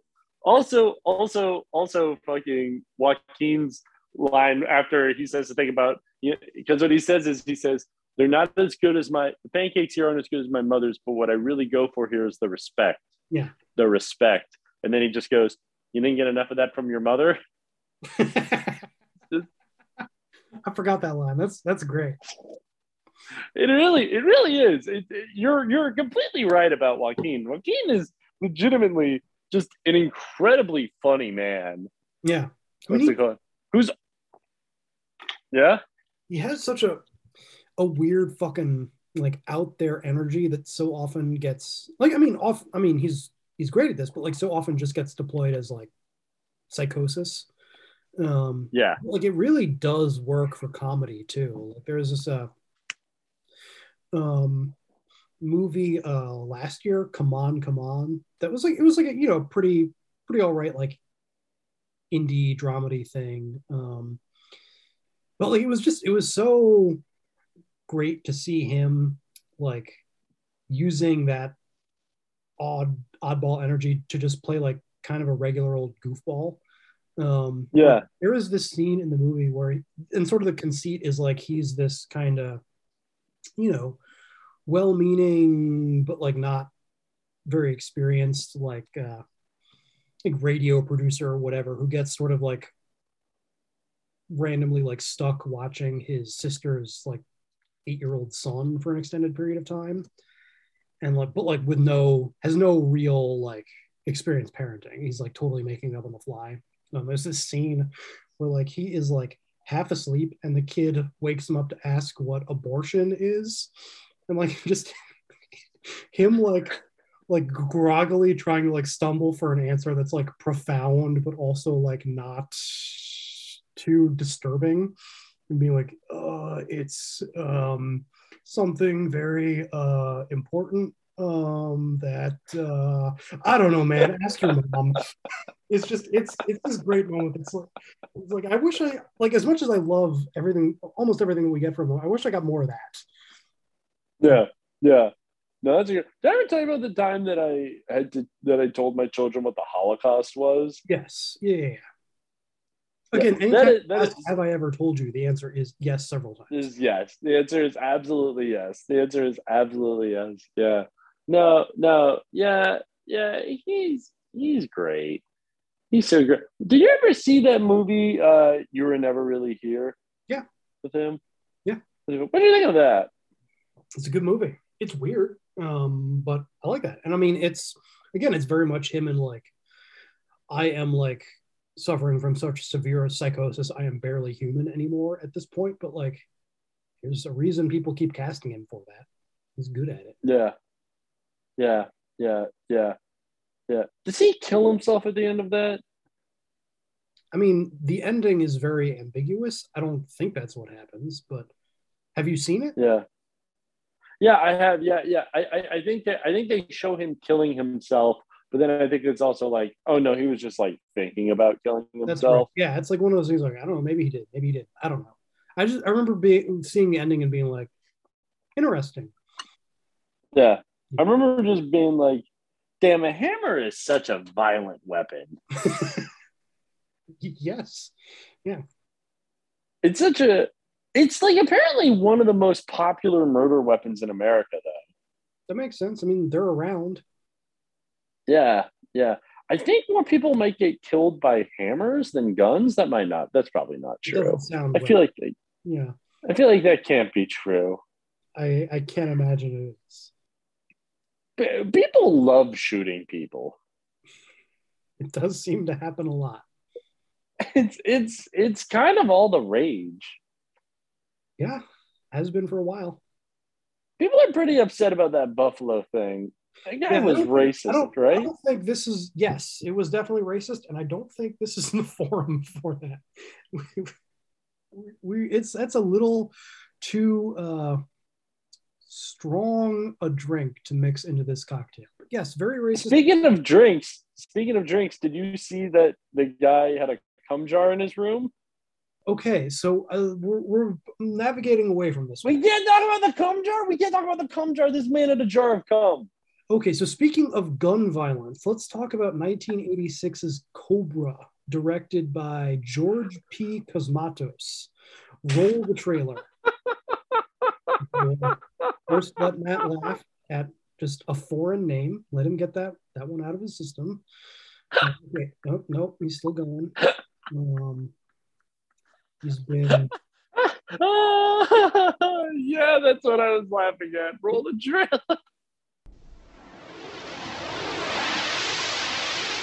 Society is breeding a new kind of criminal.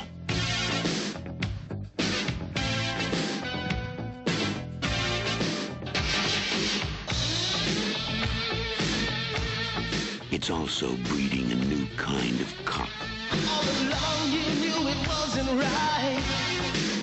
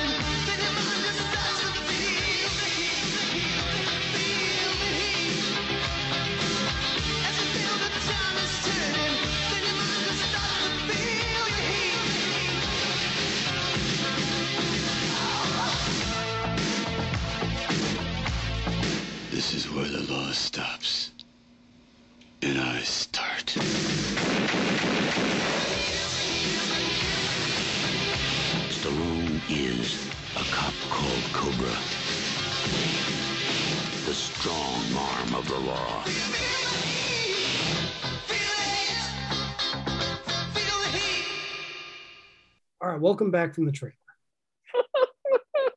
still going, still going. No, you have to give me some credit. You heard me. You heard me barely keep that in for two seconds so that you could cut in the trailer. That's progress. That's commitment to the craft.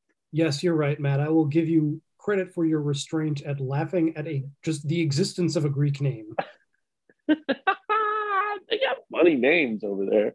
Anyway, yeah, no, you're wrong. This is this is not a movie about gun violence. This is a movie about axe violence. Well, also very much about gun violence. There's there's a lot of violence in this movie, Matt, of many different varieties. Is it gun violence if it's if it's is it is it really gun violence if it's simply a cop trying to be the rain that cleans the scum off the streets?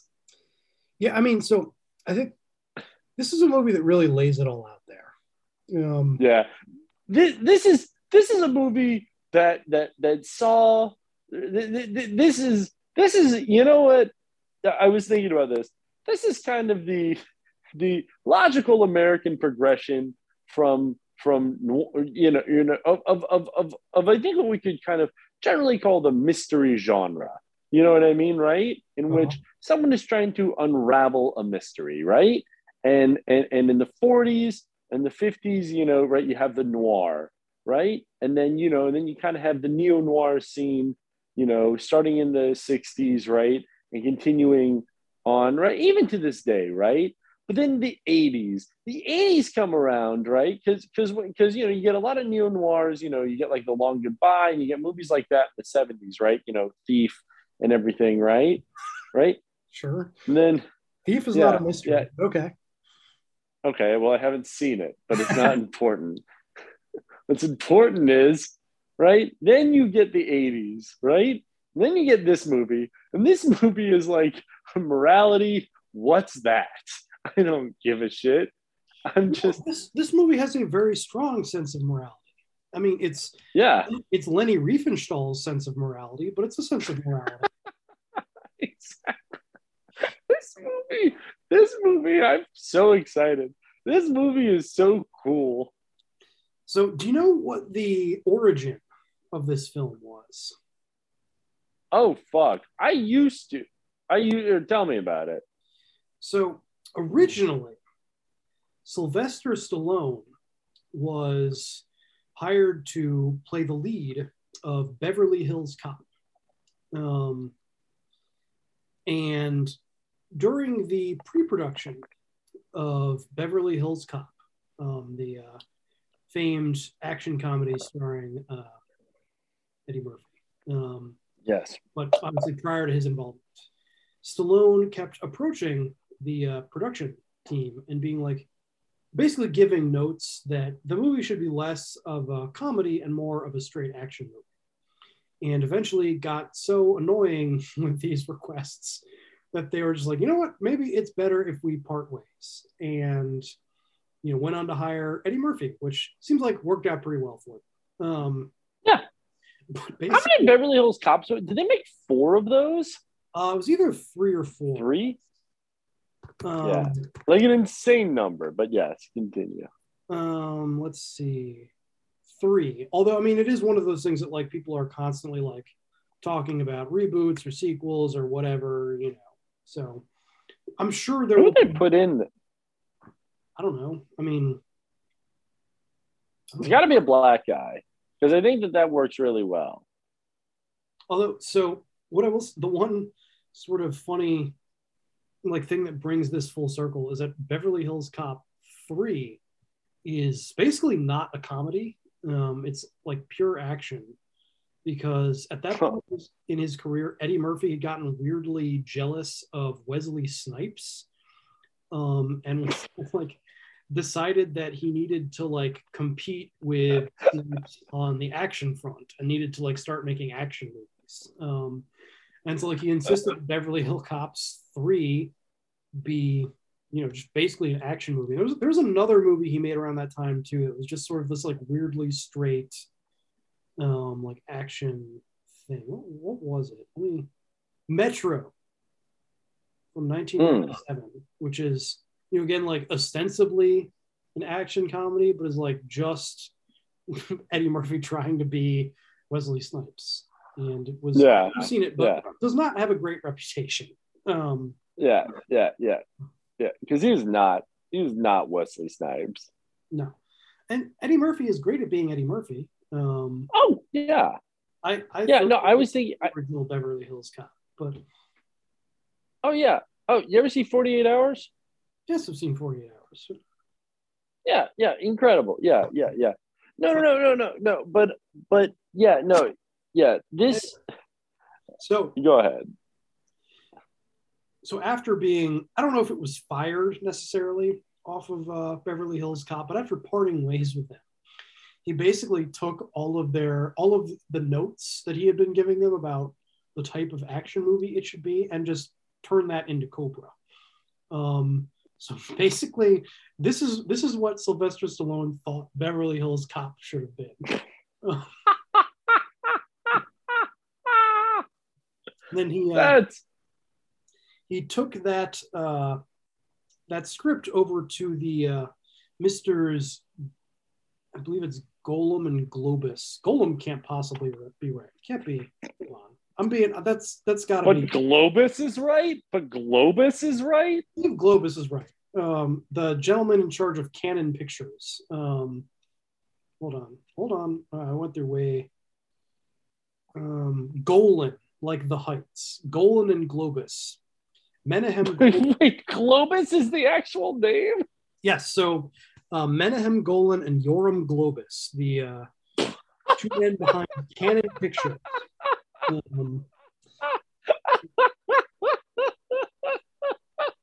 Cannon being sort of infamous in the 80s for um, being sort of the most coked up of the like B plus level um, sort of beat 'em up dipshit um, off-brand studios producing Jordan Globus? Jordan Globus? What the? F- that's a Bloodborne name. What the fuck is going on? That's a that's a FromSoft ass name. That is a fucking god damn it. Okay, no, that's cool. No, I love Yornum Globus. That's gonna be my new fake name. Next time a cop asks me my name, I'm gonna tell him my name is Yornum Globus. Yes, and they, were- they were known for producing such movies as The Happy Hooker Goes Hollywood, um, Enter the Ninja, um, Yes, Death, yes, Death Wish 2, not the original, but Death Wish 2. Um, Yes. Uh, perhaps um, most influence, or most famously, Breakin' 2 Electric Boogaloo. Um, yes. Okay, so this is so this is a powerhouse, is what I'm yes hearing. so some real like cheap ass like exploitation shit you know some it'll make some money on video who cares movies um but you know if sylvester stallone comes knocking with a script that you know he said you know you'll give him 25 million dollars or however much this cost um i think it actually was more Right. what was what was the budget on this um, this is actually kind of an expensive movie um Yeah. Well, just in squibs alone. 25 but that's like that's not a cheap movie in the 80s um, No, yeah, but i imagine a healthy amount of that just went to sly um, yeah. Oh, absolutely. Yeah. And then a lot of that to fish scale. And then uh, after that, yeah, you know, to squibs. yeah it was they to direct it they uh um picked george p cosmatos who's also known it's, it's just a greek name matt I don't know what Cosmatos is just, it's getting me. he also there's other Also, it's kind of close to Costanza. I don't know. yeah, I can see that. Um, uh, but he he also like he directed a lot of like these kinds of movies, but like some he, had a couple like proper hits. He directed Rambo: First Blood Part Two, and he also later in his career directed Tombstone. Um, so he's got that going. Mm. And is also the Mhm. father of uh, I believe it's Panos Cosmatos, who directed Mandy, the Nick Cage picture. Oh, it's so fucking good. It's a good film. Yeah. But anyway, so yeah, the uh this is this is what Beverly Hills Cop almost was. Um but I think the only way to approach it and the only way because this is an insane movie. Um like it's it's one of those movies that like it isn't good, but it is never boring. Um No. Oh no. Oh no. the only way to unpack it is with the understanding that this is a movie made by a dude who people have stopped because I mean Cosmatos might have directed this, but this is a this is a Sly Stallone joint through and through. Um, Oh yeah. you know, written by and starring. Um, and like this, this really feels like the work of a man who um, has not heard no in a while, and that has allowed him to just kind of unleash his inner 11 year old. Um, because I think the only thing that really explains most of the decisions that go into this movie is just what would an 11 year old boy think is cool? Mm-hmm. Through that Mhm. lens, it actually makes some sense, you know. Um, and approach through that lens, it is pretty cool. It is. Yeah. I think it is a pretty It's got like chewing gum for brains and like bile in its soul. Like this is a pretty evil movie in a lot of ways, as much as a movie can be evil. But like, again, it's it's never boring. Yeah, yeah. No, this is this is a movie. This is a movie that I bet if you pulled like if you pulled like a bunch of cops that got that, that have like that have um uh excessive force charges, what's it called? If you pulled a bunch of cops that have excessive force charges and you ask them name your top 5 favorite movies, I would be shocked if Cobra did not come up in at least 80% of those movies. Yeah, I mean, it, it definitely feels like um, a very pure distillation of a certain type of cop brain. Um, Yes. you know, um, so I mean, the movie begins with uh, Stallone in narration giving like crime statistics, being like, you know, in America, there's a burglary ever every 11 seconds, an assault every 32 seconds, you know, a robbery every two minutes, you know, whatever.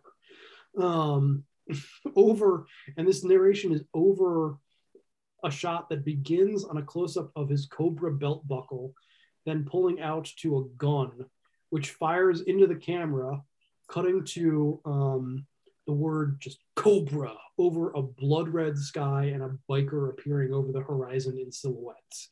Like the movie is stylish, I will give it that, but it is insane. Yeah.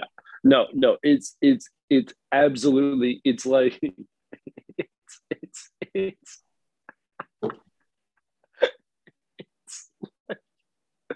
it's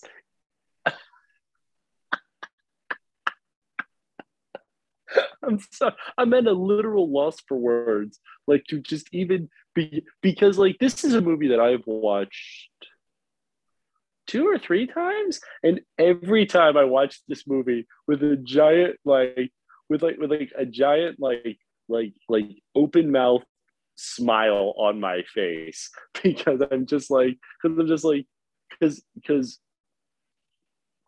it's just so insane.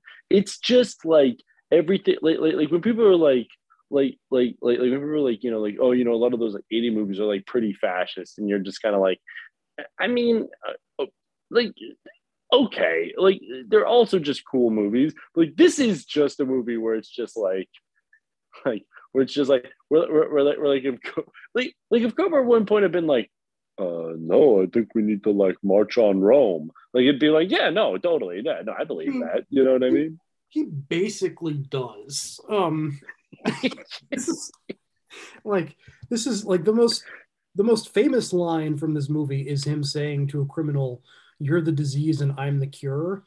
But like that's that's like maybe the most regular thing he says.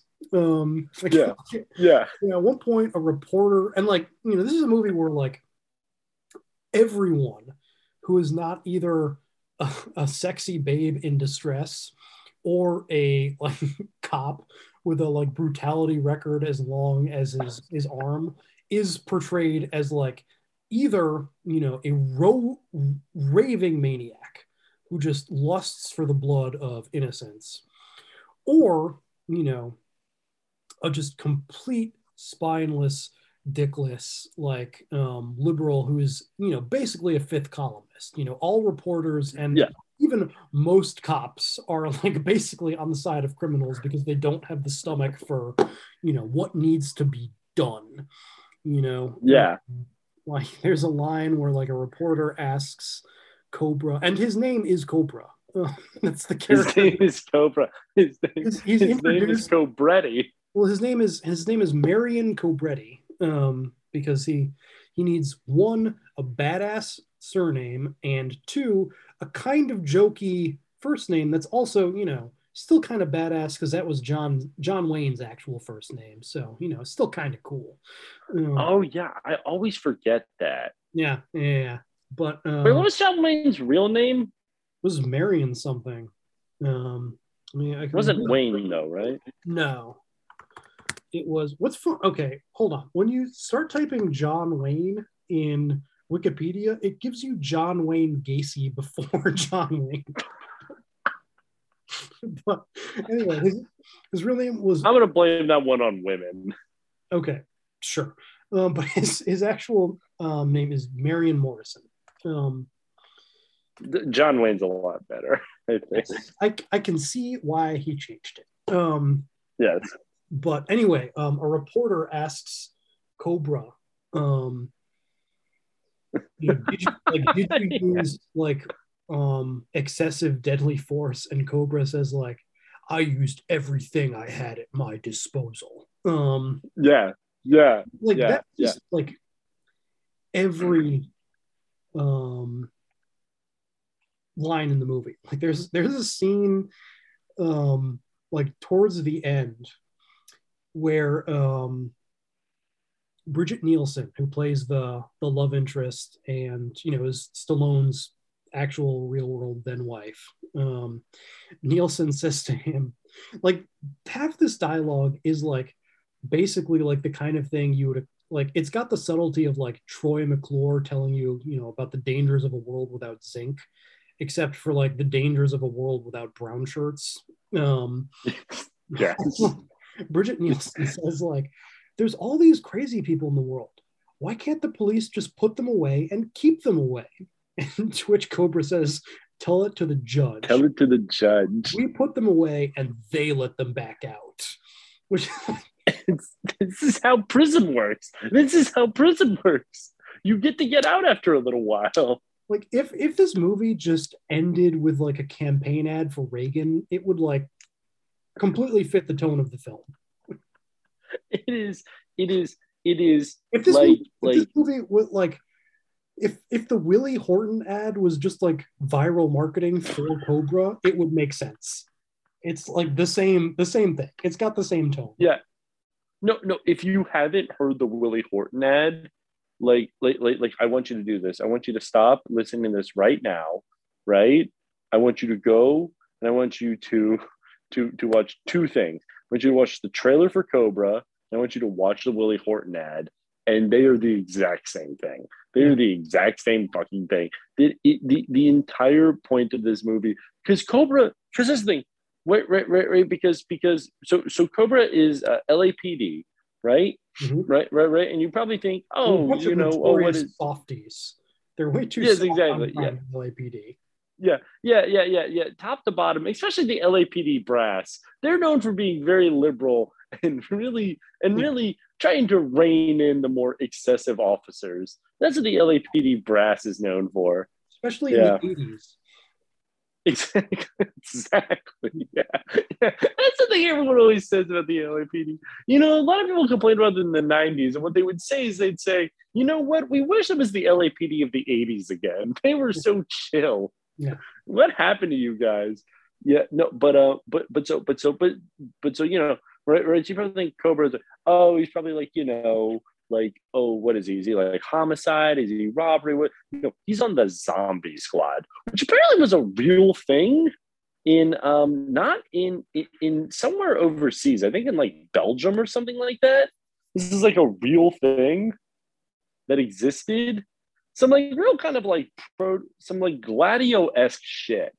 You know what I mean? Honest- I never even really got what the zombie squad's like bailiwick was, other than just like they show up and shoot people. Yes, exactly. Yeah, yeah, yeah, yeah, yeah, yeah. The movie is not great at exposition or plot or character. really just, you know, giving you much of anything beyond like, you know, a series of images that I feel like are like sub like sub subliminally encoded to get you to like enlist in the Marines. Um, but no, no, because the Marines have a um, they have a um, uh, oh god, what is it? Uh, what is that movie? Rules of Engagement. yeah, the Zombie Squad. The Zombie Squad does not have a rules of engagement. The Zombie Squad's rules of engagement are are are are hey. Bullets aren't free. Try not to try to try to really shoot people instead of giving them warning shots. You know what I mean? That is the, the it is literally it is portrayed as like is portrayed as like is is because I think they kind of explained it at one point. And basically, the conceit of the zombie squad, it's like, yeah, you know how they're like crazy people? Yeah, they're the ones that put them down like dogs because because Reagan let everyone out of the asylums. So now we just kill them. That's certainly the sense I got. I mean, I don't know that I would Yeah. be able to like point a moment in the film where that's explained because there's not really again like okay so my experience of this movie is i had seen this once before um when i was like I was drunk as shit when i last watched this movie and like Nothing wrong with watching it that way. no but like afterwards you know i thought you know i didn't like didn't really make a lot of sense but i feel like that was probably on me and like rewatching it now i was like nope that was not on me like, nope this, nope this is a movie meant to be watched like on your second mad dog like it, Yes, it, it yes. only spiritually makes sense when you are like preparing yourself to drive drunk um Exactly. this is this is this is the movie you watch. This is the movie you watch when you know you're not going to get your kids back at the family court hearing, but you're going to go anyway just so that bitch can see you. This is like this is an in because like because like okay okay here's roughly the plot okay? All right all right you ready? I'm gonna give you the plot okay? All right? All right sylvester stallone is this like basically cop on like the like uh hitman squad for the lapd Yes. right? Right right right. For the for the squad on the lapd is municipal rambo. Exactly. Yes yes yes. He's municipal yes yes. He's rambo with a pension. Yes. No this is yes yeah. This is like the squad of the lapd the that the other people in the lapd are like yeah they might be a little excessive. You know what i mean? Yeah yeah. As yeah but uh but so so so and and there is this like um basically uh axe wielding cult that that's whole ideology seems to be um uh we're evil right? so that's that's one thing like they never explain what's up with this cult. Like yeah. it's just you know there are some people who like to hang out in factories and clang axes together. Um, Yep. which is actually i mean that sounds intimidating but in practice like maybe it's just shitty sound design but like axes clanging together is really actually kind of a delicate sound it makes this little cling cling like you're making a toast it's kind of it's not as intimidating as it sounds i'm gonna i'm gonna call bullshit on axe clinging Yeah. it's not that Yeah. scary no no no it's not it's not and also what struck me was i was like i was like i was like because like because like have you ever held an axe like a two-handed axe Sure. Yeah, yeah, yeah, yeah. You know what I mean? They're they're a hefty. It's a hefty item. You know what I mean? You got two of those things, you can't really do anything. You know what I mean? You can't really do all that much damage with two axes because they're they're hard to swing. Yeah. You know what I mean? One axe. Oh, finish. Oh no, I was gonna say one axe by itself, right? If you're if you're coming at me with one axe, I'm gonna be like, oh no, right? If you're coming at me with two axes, I'm gonna be like, literally, what are you gonna do? Are you are we gonna have an axe fight? Like, why do you have two of those things? So it, it kind of falls flat on its face. And you're right, it is a very delicate sound. It doesn't And like it, the the cult again is just you don't really know anything about them. Like just yeah. So often they'll say like you know the new world is coming or something, but like, and you know we know that like Brian Thompson, the alien bounty hunter from the X Files, is the head of it, but like, you know that's literally all we know. There's a big dude in charge. They like to clink axes. They talk about the new world and do do murders. That's it. Like, Yeah, yeah. it's like when we see them like doing their axe hangouts, like it's like a total like cross section of society. Like you've got like, you know, you're kind of expected like criminal crust punk looking dudes, but then you, there's also like at least there's like at least one extra who looked like fucking Wallace Shawn in like, you know, a fucking like business trench coat. Mhm. You just- Mhm. Which I guess the idea is just like you know, criminality has infiltrated all aspects of society, but like if Yep. if like if you're gonna make that claim, I need a little backstory. I need to know Yeah. what the thinking is here. Like I feel like the Yeah. fascism, like, um, and this is a movie that I again I feel like is appropriate to describe as fascist. Um, Yes. but like Yes. it's like un- undermines itself dramatically because it can't even like imagine any interiority to its villains and like having an interesting villain you know with some thing going on at all other than just big strong want to kill can you know make an action movie a little better a memorable villain Mhm. you know gives you something in an action movie and like having brian thompson as your heavy perfect Fine. but you know, give me a Hans Gruber leading the operation with a little bit of explanation of what's going on. It'll it'll sort of tie things together a little bit. Yeah, yeah, yeah, yeah. The closest we kind of get to an ideology of the Axe Gang um, uh, uh, is like kind of like helter skelter, kind of. Yeah, I mean, it's a lot of like hand wavy, like you've heard of Charles Manson, it's that kind of thing, whatever. Yes. Yeah, yeah, yeah, yeah, yeah. But not even like Charles Manson, where it's like, where it's like, where it's like, where it's like, oh, you know, they're so under the thrall of this like super charismatic. No, no, Brian Thompson's character is not charismatic. He's just a crazy person, right? Right. And it's just like, and it's just like, yeah, like all of these people have been infected with the sickness of this decadent modern society. And so, and so, and so they as lost men crave blood, right? And and and so and so what is the cure to this disease? Why, it's Cobra's 45 caliber American made lead. You know what I mean? Like, that's basically it. Like, listen, folks, we could go through the plot, and I'm sure we kind of will, but like, really, like with a lot of the movies I assign, what plot? So here it is. Axe Gang wants to kill, I mean, everybody, but specifically wants to kill Brigitte Nielsen. Cobra wants to protect and, you know, eventually kind of sort of sleep with a little bit Brigitte Nielsen. This leads to conflict.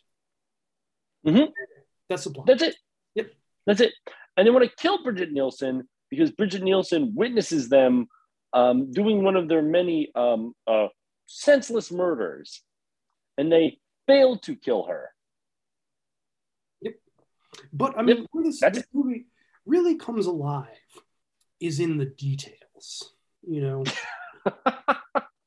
yes. Which is really where Yes. you feel the spirit of what would an 11 year old think cool? Yes. Show up. Um, like, so just to, to paint a picture of the kind of minute decision, minute but essential decisions that went into this picture. You know, just the introduction of Marion Cobretti. Yeah. So you have a Yes.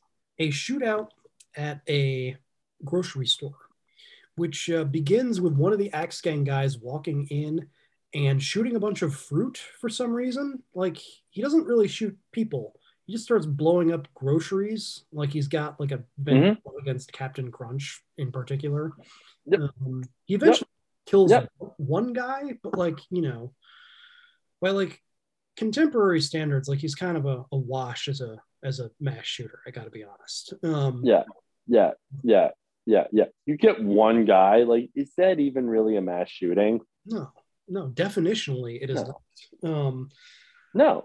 Anyway, so from there, the like, you know, dickless regular cops, you know, um, realizing that they can't handle this kind of heat. You know, they, one of them, you know, after doing, after debating with themselves a, a little bit, one of them finally gives in. You know what he says, Matt? What does he say?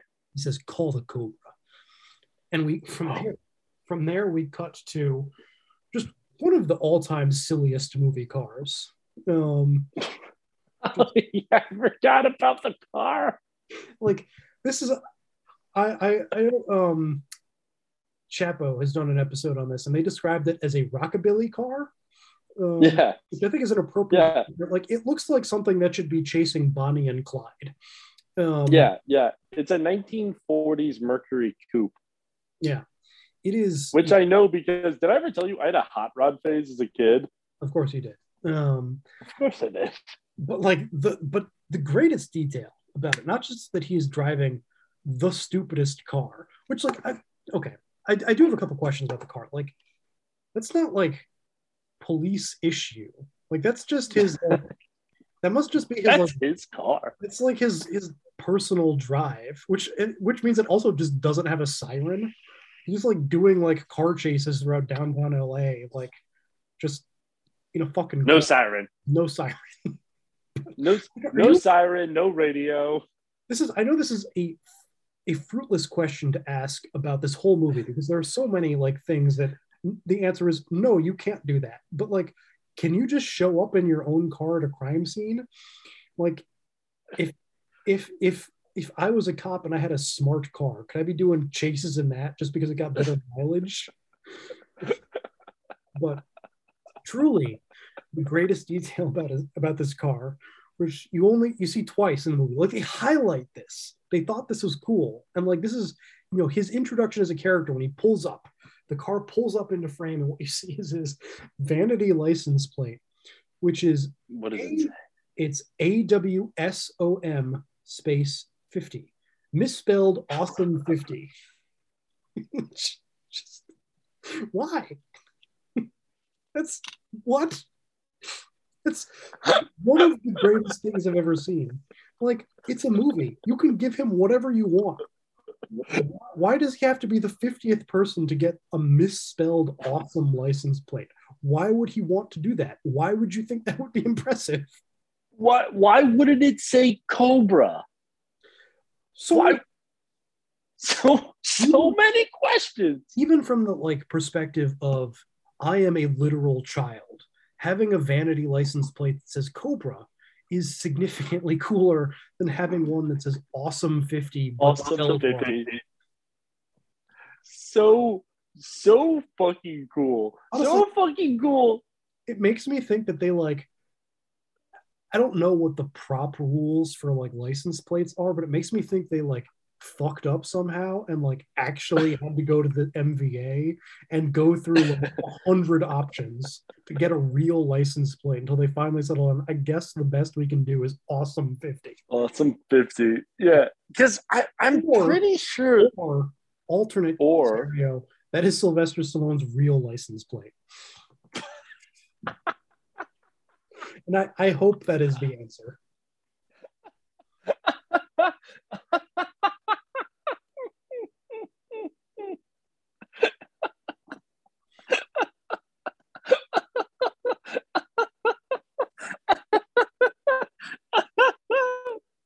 oh my god! I that might be real. for real, because yeah, I think he's like 70 years old. That might that might just be his birth year. Yeah. that that might actually be his license. I want that to be true more than anything in the world. He Um, born no, in 46, but okay, okay. doesn't doesn't mean yeah. that doesn't mean it's not necessarily true. Yes, exactly. I want, Um, I want to believe. I want to believe too, buddy. Uh, no, no, but just that opening scene, there's so many great little things in that. So like, so like he goes in, right? He goes in with a handgun first off Mhm. to this like mass shooting situation, right? It's not like he's like, oh, you know, right, like super tactical or anything like that. And no, no, no, no, no, no. Okay, so this is pre North Hollywood shootout, so you don't quite have SWAT uh, in the same way, right? But but uh, but but you know, so he goes in to handle it, right? I don't know. I mean, he gets he gets pretty tactical later on in the movie. He has grenades. I don't think I don't, that's that's true. I don't think they issue those to the police even now. What? No, no, yeah, no. They'll give them MRAPs, but they stop at grenade. Yeah. Grenade- At actual explosive, they're like, hold. Although, do you remember when there was that um, BLM shooter and they just blew him up? Yes. Yeah. That was really weird. remember when I found out they did that? I was like, that's an option. you can you can do that. You can just blow up a guy. If you will, Okay. it is no dream. They just rolled a bomb robot up to that guy and, and kamikazed it. That's why do the police have bombs? I don't. I don't know because they watched Cobra and that looks cool. That's true. I want to be like Although- Marion. yeah. Although famously not He's a lieutenant, which I just I can't get over that. He's in management. Like what? He's Lieutenant Cobretti. He's not a detective. Oh yeah, yeah. He took the lieutenant's exam and passed. Not even that. He's he's like ostensibly like filling out shift forms and liaising with HR.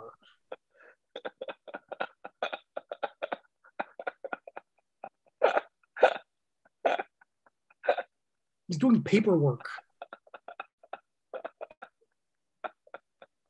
He's like, he's like, he's like managing. He's like managing people's fucking like, like, like, like requests for PTO and shit like that. Yeah. Yeah. While he just he's talking to people. pizza. He's talking to people about open enrollment.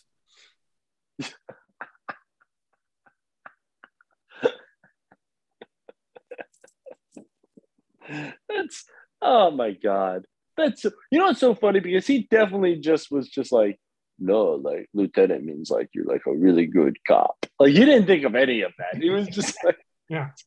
it's just no but uh but but so but in that in that sh- that's so funny because yeah you're right because that means that they basically called like like multiple people's boss to go in and single-handedly deal with this shooting right uh, but but like in the grocery store scene, there's this one scene that I think was so perfect. Where like where like the guy's shooting at him, and he just takes a can of beer and just starts drinking it. Yep. Of like of like lukewarm out, like like not in a fridge or anything like that, just He's out. drinking display beer.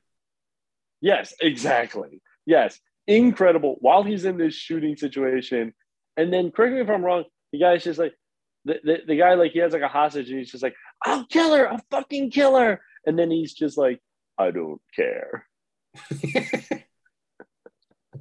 Okay, Cobra. Cool. Okay, okay, cool. And then he throws a knife at the guy. Yeah. Yeah. Just so this is maybe the greatest movie ever made, is what I think we're saying. This is this is because like that's the thing, because like because like it is just him like kind of like but then like it goes back to like his place and he just lives in this like like um Hold on, hold on, hold on. We have to set up this whole scene because oh my fucking god you're right how could i forget the private life of Marion Cobretti is really just a beautiful sequence. So we begin with him on his way home from you know murking a dude in a Wegmans. Um, Mm-hmm. And the first thing he does is ram his car into a car full of Latino guys because they're just insufficiently respectful to him and he'd rather have their parking spots. So they need to get out of the way. Um, he then like threatens all of them with violence when they complain about like, hey, you just rammed my car and moved it out of the way. That's kind of fucked up, man. He rips Yeah. his shirt off and is like, you need to be a better citizen. Um, Yeah. Oh, and Chapo pointed this out. When he rips the shirt off, you see the guy's mic. I didn't notice that, but yeah, that's that's some Cannon shit. Um, Yeah, yeah. It's incredible. Yeah. he then goes up to his little like crappy beach apartment um takes out a, a piece like a, a box of like leftover pizza which he cuts up with scissors and eats some Yep. and this is i forgot this detail after yeah as he's walking up to his apartment he's reading a newspaper which he then throws in the uh um his grill On a grill. um Yeah. because fuck the lugan press i guess um That's right. That's right. That's where this belongs. My possibly my favorite detail of all of this is under all of this there's like this fucking like weird 80s pop song that's like completely tonally inappropriate to, to the whole movie like weirdly this movie has like the soundtrack of a john hughes movie Um, yes. Yes. this, like yes.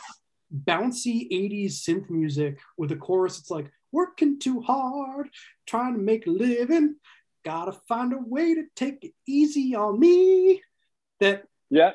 insanely and i did not know this until i saw the end credits is i would like you to guess who this song is sung by No, I, I can't even think. gladys knight I believe like wrote an original song for this. I don't, I don't, don't quote me on that, but it seemed, it seemed like that was within the realm of possibility. do do a movie, do a movie, do a movie that it cannot be stated enough. If if if if you wanted to accurately score this movie, it should have just been the Hell March from Command and Conquer over and over and over again. Do you know that song? I don't know that one, but like, I can imagine. I'll send it to you. Yeah, yeah, yeah, yeah. this movie should have like the score of a John Carpenter movie. Um, Yes, yes, yes. This movie is insane and and like honestly completely terrifying because there are no good guys in this movie. no. Like this is a movie this is a movie where like we're like we're like we're like we're like you are either we're, we're, we're like literally literally there are sheep wolves and sheepdog like this is this is everything those are your three options in this movie and you know what i mean Dog is the worst of them. Yes, exactly. Yeah, yeah. Honestly, no, no, no, no, no, no. It's just, it's just, it's just sheep, wolves, and then wolves that hate the other wolves more than they want to eat the sheep. That's it. That's it. There are no sheepdogs here. Yeah. It's, it's, it is, it is, and and and, uh, and so you know, right? And so all Cobra does, all he does is he just eats pieces of pizza that he cuts up with scissors and cleans his gun and everything about his life is completely and totally geared towards being this killing machine and need i remind you his his his his a description of his job is peace officer you know what i mean like this is a man who is supposed to be he, he was supposed to be municipal police force right? And he is and he is like no i am in the ss i am in, i am i am i am the righteous hand. He is no it's literally if they gave fucking travis bickle a badge. It's Yes. insane. Like this is this should be a character study because you know this movie would be incredible if it were a character study of like of basically if it were like bad lieutenant without the drugs you know what i mean and just like him on like pure like you know like like like like police fascist like like like like just high on that supply, right? And not, you know, like in Bad Lieutenant, heroin, you know? This movie is basically Observe and Report if Observe and Report thought Seth Rogen was cool. Yes. Yes. Exa- exactly. Yes. Yeah. Because because you know, right, because there are a lot of those movies where like we're, we're, we're like, okay, the main character you're not supposed to think he's cool. You are supposed to think Cobra is cool. Yeah, this is this is not a movie that is making commentary. No, no. And you know what the worst part is? No, honestly, I can't even say it with a straight face. Cobra is not cool. Cobra is insane. Cobra is Cobra is so fucking crazy. Like so fucking and, and stupid too. I don't think we could really stress enough. He's stupid. Like he's not like Yeah, I mean, it's not. No, go ahead. Yeah, go. No, no, no, no, no, no. You go ahead. I'm just. Yeah. I think that like the movie doesn't really and Stallone doesn't really know what to do with him. Like Yeah. So Stallone is like he's he's a guy who can be good, you know. Um like he's got a pretty limited range, I would say, but like, you know, when he is deployed correctly, like he can be pretty effective. You know, he is good Yeah. Rocky, at least in the good Rocky movies, which is not all of them. Um, no, absolutely not. but like you know he and like even as a writer has been good. Like you know i don't think that his like nomination as a for screenplay for the first rocky is like a complete travesty you know? No. no. The Uh, first is incredible. yeah. Yeah. It's a it's a great movie you know? Um and you can but he's also got a pretty limited bag of tricks both as an Yeah. actor and as a writer and they're all deployed wrong here um like he doesn't know what to do like i mean half the time he's like trying to play cool so bad he just ends up being kind of a void like the thing that Yeah. surprised me because it's such an iconic line is he delivers um you're the disease and i'm the cure with absolutely no juice um No. it's a really boring flat delivery because he's trying so hard to be like steely um that he just Yeah. ends up completely draining himself of, of whatever natural charisma he has Um, Yeah. and then in Yeah. other Which I think is so funny. Oh, Oh, sorry. I, I was just gonna say, which I think is so funny because, like, I think, like, because I think, like, honestly, Seth Rogen's character in in in, in Observe and Report is a very is is a very um you, you know kind of like like like like Travis Bickle, right? I th- but but I think that you, yeah, like like Seth Rogen's character in Observer and Report is very like close to like like basically the mindset Cobra has. Yeah. And the difference there being the difference there being is that Cobra is a cop. Like Cobra is an actual police officer, you know, while Seth Rogen's character, you know, is not like he's a wannabe, right? Right? Right. But Cobra is. But I think Seth Rogen, when he played uh, his character in Observer and Report, part of what made that so good was that like he brought like juice to it, right? Because because that's what that guy would be like. That guy would be all fucking about this shit. You know what I mean? He wouldn't be like cool and affectless about it. He'd be like, no, like fuck, You're like yeah, like let's fucking let's fucking let's fuck. We you know a heavy rain is gonna come and clean the scum off the street. Like like no, like he would be like fucking frothing at the mouth about this shit. And Cobra's just like, you're the disease. I'm the cure. You know what I mean? Right? Right? Like just total like not like robotic, nothing. And not even in like the way that like he was when he was Dredd.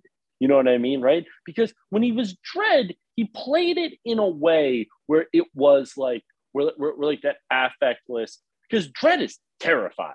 You know what I mean? Right? Like you do not want to be a a, a, a, a degenerate criminal or anything like that, right? Or any sort of like, you know, like criminal deviant and come up against Dredd, right? Because there is no there, there, there is no reasoning with it, right? And it and it is terrifying, right? And I think that it's effective, right? When he's like because it is a similar performance to what he gave in Dredd. The difference being though, right, is that with Dredd, he does give it a little bit of juice. I am the law. You know what I mean, right? Mhm. And I'm gonna stop doing the impressions, right? But but but you know what I mean, right? Right? But like but like he says it. There's a little bit of fucking bass to his voice when he says it. You know what I mean? And even though it does come off like very matter of fact, right, and very much like, no, I am the law here. You are not. I will be enacting the law. Because Dredd's also an incredibly fascist movie. You know what I mean? Right?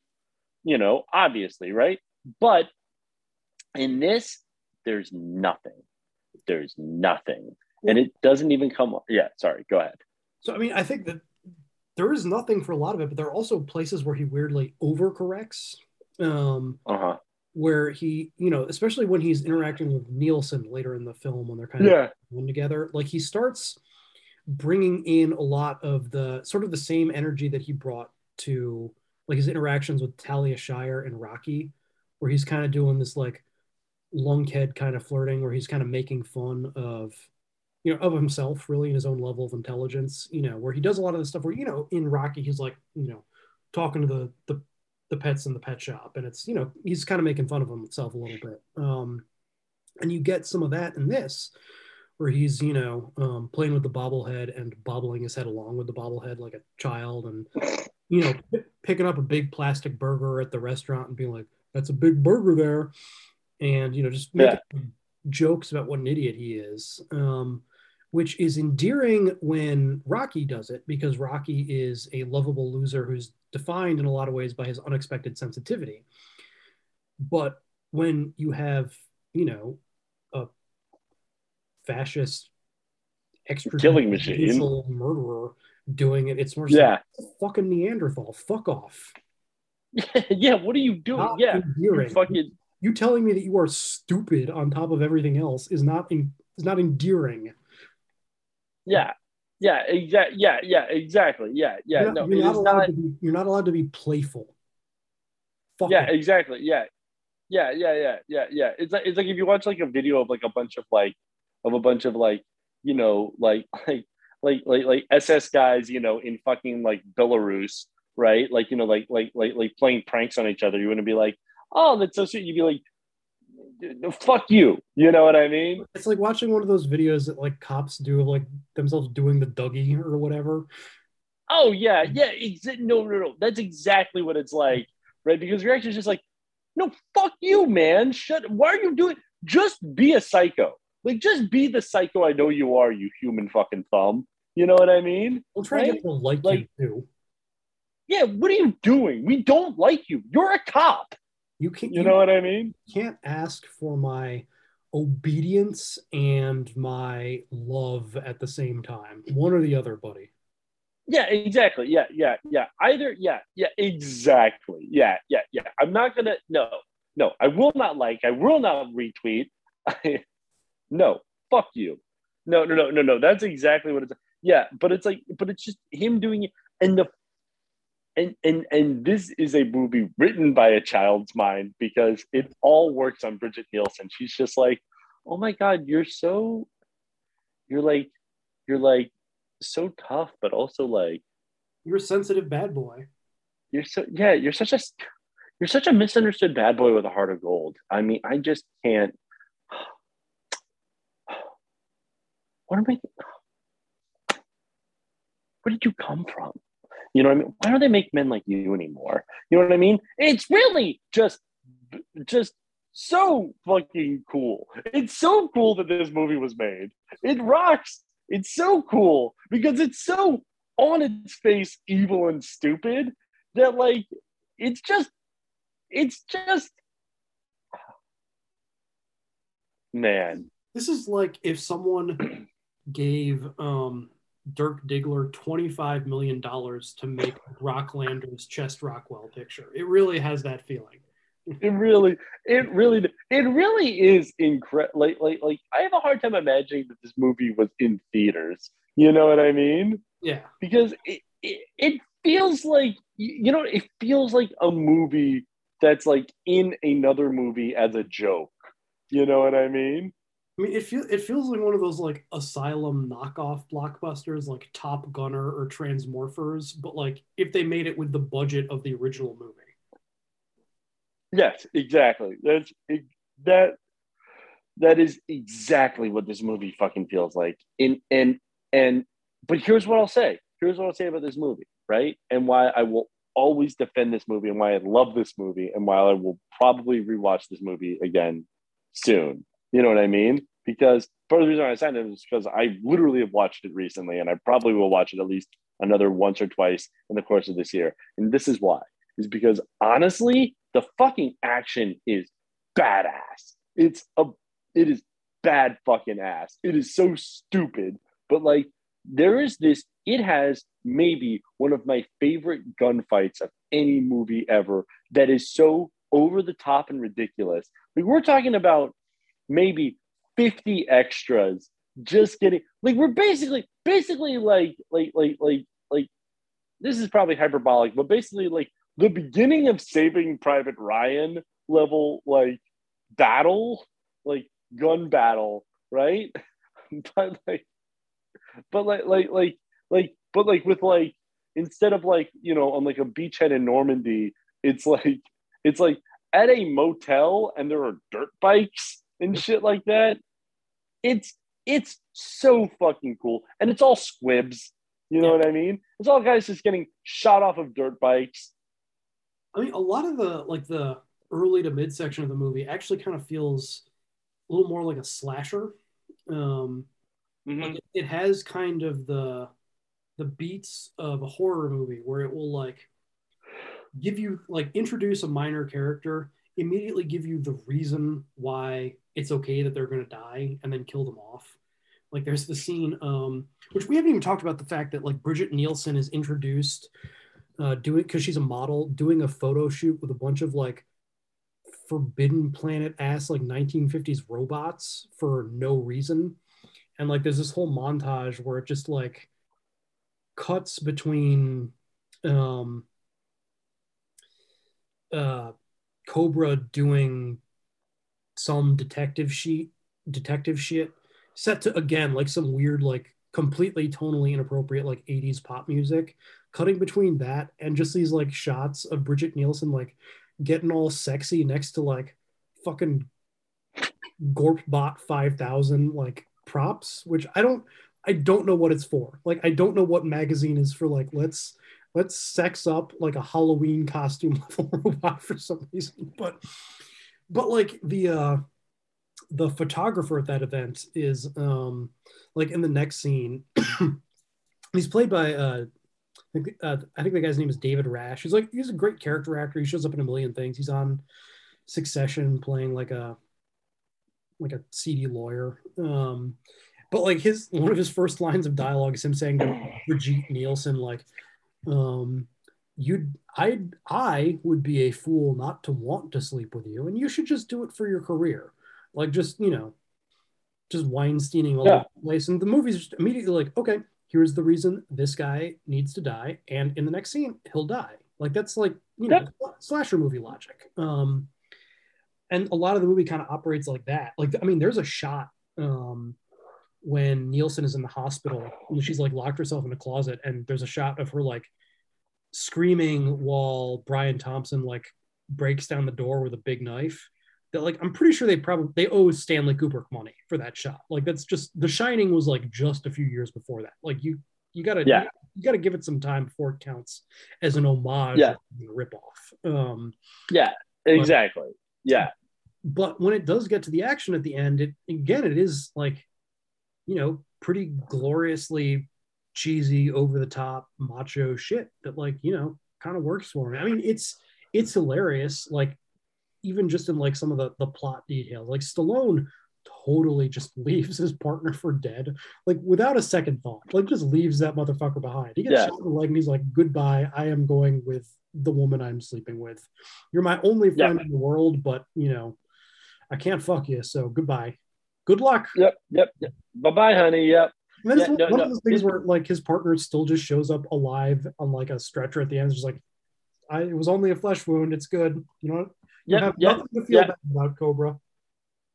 No, no, Cobra, you did great. Good job. Good job taking down the axe gang. Yeah, yeah, yeah, yeah. No, no, no. He, hi- his partner, who just like literally just does nothing but eat candy the entire thing. Yeah, that's his that's And his is like- personality trait. He loves to commit brutality and enjoys candy. Yeah, dude. Exactly. Yep. Yep. Yep. And he loves just telling Brigitte Nielsen about how great a guy Cobra is and how he is just this misunderstood bad boy. Yeah. And fucking what's it called? And it is just like God, it's so cool. It called? How does he kill the axe guy at the end? Doesn't he put him on a hook or something? Oh yeah. So this is something I wanted to talk about because it is one of the the most gloriously over the top like Oh my god! I just remembered how he kills him. Yeah, go Which- ahead, baby. just- even in the 1980s LAPD, when you use deadly force, you still have to fill out some paperwork. and like trying to explain to someone, like, okay, there was a struggle, you know, um, I did end up putting him on a meat hook, you know, the person Yeah. like, okay, I, I think we can spin that. Like you see, there was a, there was a struggle, right? Like you you felt like you were in danger. It was just was what was there. Uh-huh, yeah. And then that what happened after that? Well, I slowly and deliberately walked him over to a big open fire machine thing, and then I kind of just barbecued him. Like how what what do you write in the after action of like I like after the danger had passed, I made the decision to cook this man, like very slowly and painfully. You, you you know what I think he wrote? What did he write? I think he wrote. I think he wrote. He was the disease, and I was the cure. And then, from what I understand about the LAPD, he got yelled at, and then but then they were like, "Okay, you're fine." Yeah. Yep. Yep. That's yep. That is that is that is yeah, because it is brutal. Like it is a brute like like like like like and it's not like it's not like movies that, that even these sort of action movies like i mean fuck like like like like like fucking in commando arnold's character fucking like impales a guy you know and then says let off some steam which incredible Yeah. right yeah because he impales him into a steam uh Yeah. something something that produces steam But there's, there's not. It's not even played for comedy, like barbecuing this dude. It's just Nope. This is Nope. cool. the, it, it you, you know what it's played as? It's played as justice, Yeah, exactly. which I think is the morally right thing to do. Like there, there are Yeah. no, there are no shades of gray in Cosmatos' universe. You know, this is not No. a Carol Reed film. no, no, no, no, no. This is this that that was that was that was the right thing to do. Cobra did the right thing because it didn't let those bitch judges take into account that I don't know. Maybe this man is severely mentally ill and needs to get you know needs to like you know be somewhere where he can get help or something like that. It's like nope, nope, need to nope, need to put him down like a rabid dog. Nope, need to Nope. And and how do you do that? Do you do it with the gun you have? Nope. Nope. Via industrial barbecue. yep. Sounds pretty cool. And I- Yep. And I really don't know what else we can say about this movie. There is no real analysis to do, but I think we've done it. It's Yeah. literally just this is it's, it is all there on the surface, my friend. yep, yep, yep. No, if if it is it is literally a fascist movie, right? And I say that insofar as like as someone that has like okay, not read, but listened to Benito Mussolini's doctrine of fascism, right? Like, yeah, like, yeah, this is it. That's what it is. It's fucking, it's fucking, yep, nope. The and it rocks. And it's so cool. it's so fucking good. He just like man. I mean, I'm very happy that. No, never mind. No, it's cool. Watch it. Okay, there, there you go. All right. Yeah. Yeah, I mean, there's a reason fascism appeals to people. Yeah, it's cool. It's got objective. It's got some energy to it. It's evil, yeah, but it's got some energy to it. Yeah, yeah, yeah, yeah, and it connects to something. I think I don't know if I want to say primal, you know what I mean? Because I think that, you know, I think like naturally, you know, we kind of tend to be more, you know, right? I mean, we we we tend towards cooperation. You know what I mean? I think that that is the more is natural state. There is that lizard brained thing deep down. Yes. That it does speak to. Absolutely, absolutely, and, and that's the thing. And I think it's specific to say that it is that lizard brain part. It is that part that if you are engaging your mammalian brain, you go, well, no, that's insane. You know what I mean? Like, no, no, maybe, maybe you arrest this man, right? Rather than barbecue him uh, slowly and deliberately to cause him uh, uh, pain and anguish. You know what I mean? Right? But um, I don't know. Fuck that guy. That's what Grover says. All right, there you go. Well, that's Cobra from 1986, and if you want to understand 1986, here's your movie.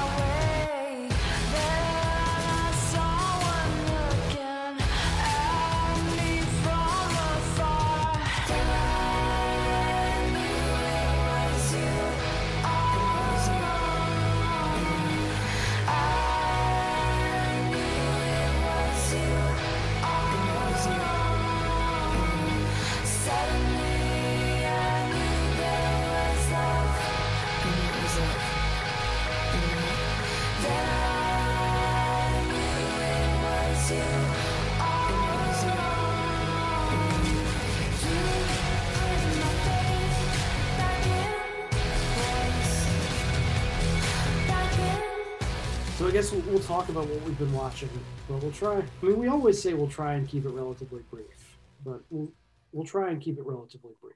Um, so I will I will restrict myself just to the new releases I have seen. I don't know if we'll even go through all of those. Um, I guess the the the two that I actually want to focus on are um, one because you know it's and both of these kind of connect to people we have talked a lot about on the podcast so far. The first is one that we saw together, The Unbearable Weight of Massive Talent. The uh, Yes. the new Great. Nicolas, Nicolas Cage picture, um, which I I think is like far from his his best movie, um, and is like I've heard people um, criticize it as you know basically a whole movie dedicated to tossing softballs his way, which is Yeah. I'd say pretty true. But at the same time, there are a few people I would rather watch take batting practice. Um, and it gives him the opportunity to have a lot of fun in a lot of different directions. Like he really does get to show off like the many sides of Cage. Because again, as we've talked about, like he is someone who gets pigeonholed as you know the most extreme parts of his performance style, which are certainly there. Like he is a dude who goes big, but like also can be much more restrained, effectively so. Um, Yeah. it uses that too. Um, Yeah. He's an absolutely incredibly talented actor. Yeah.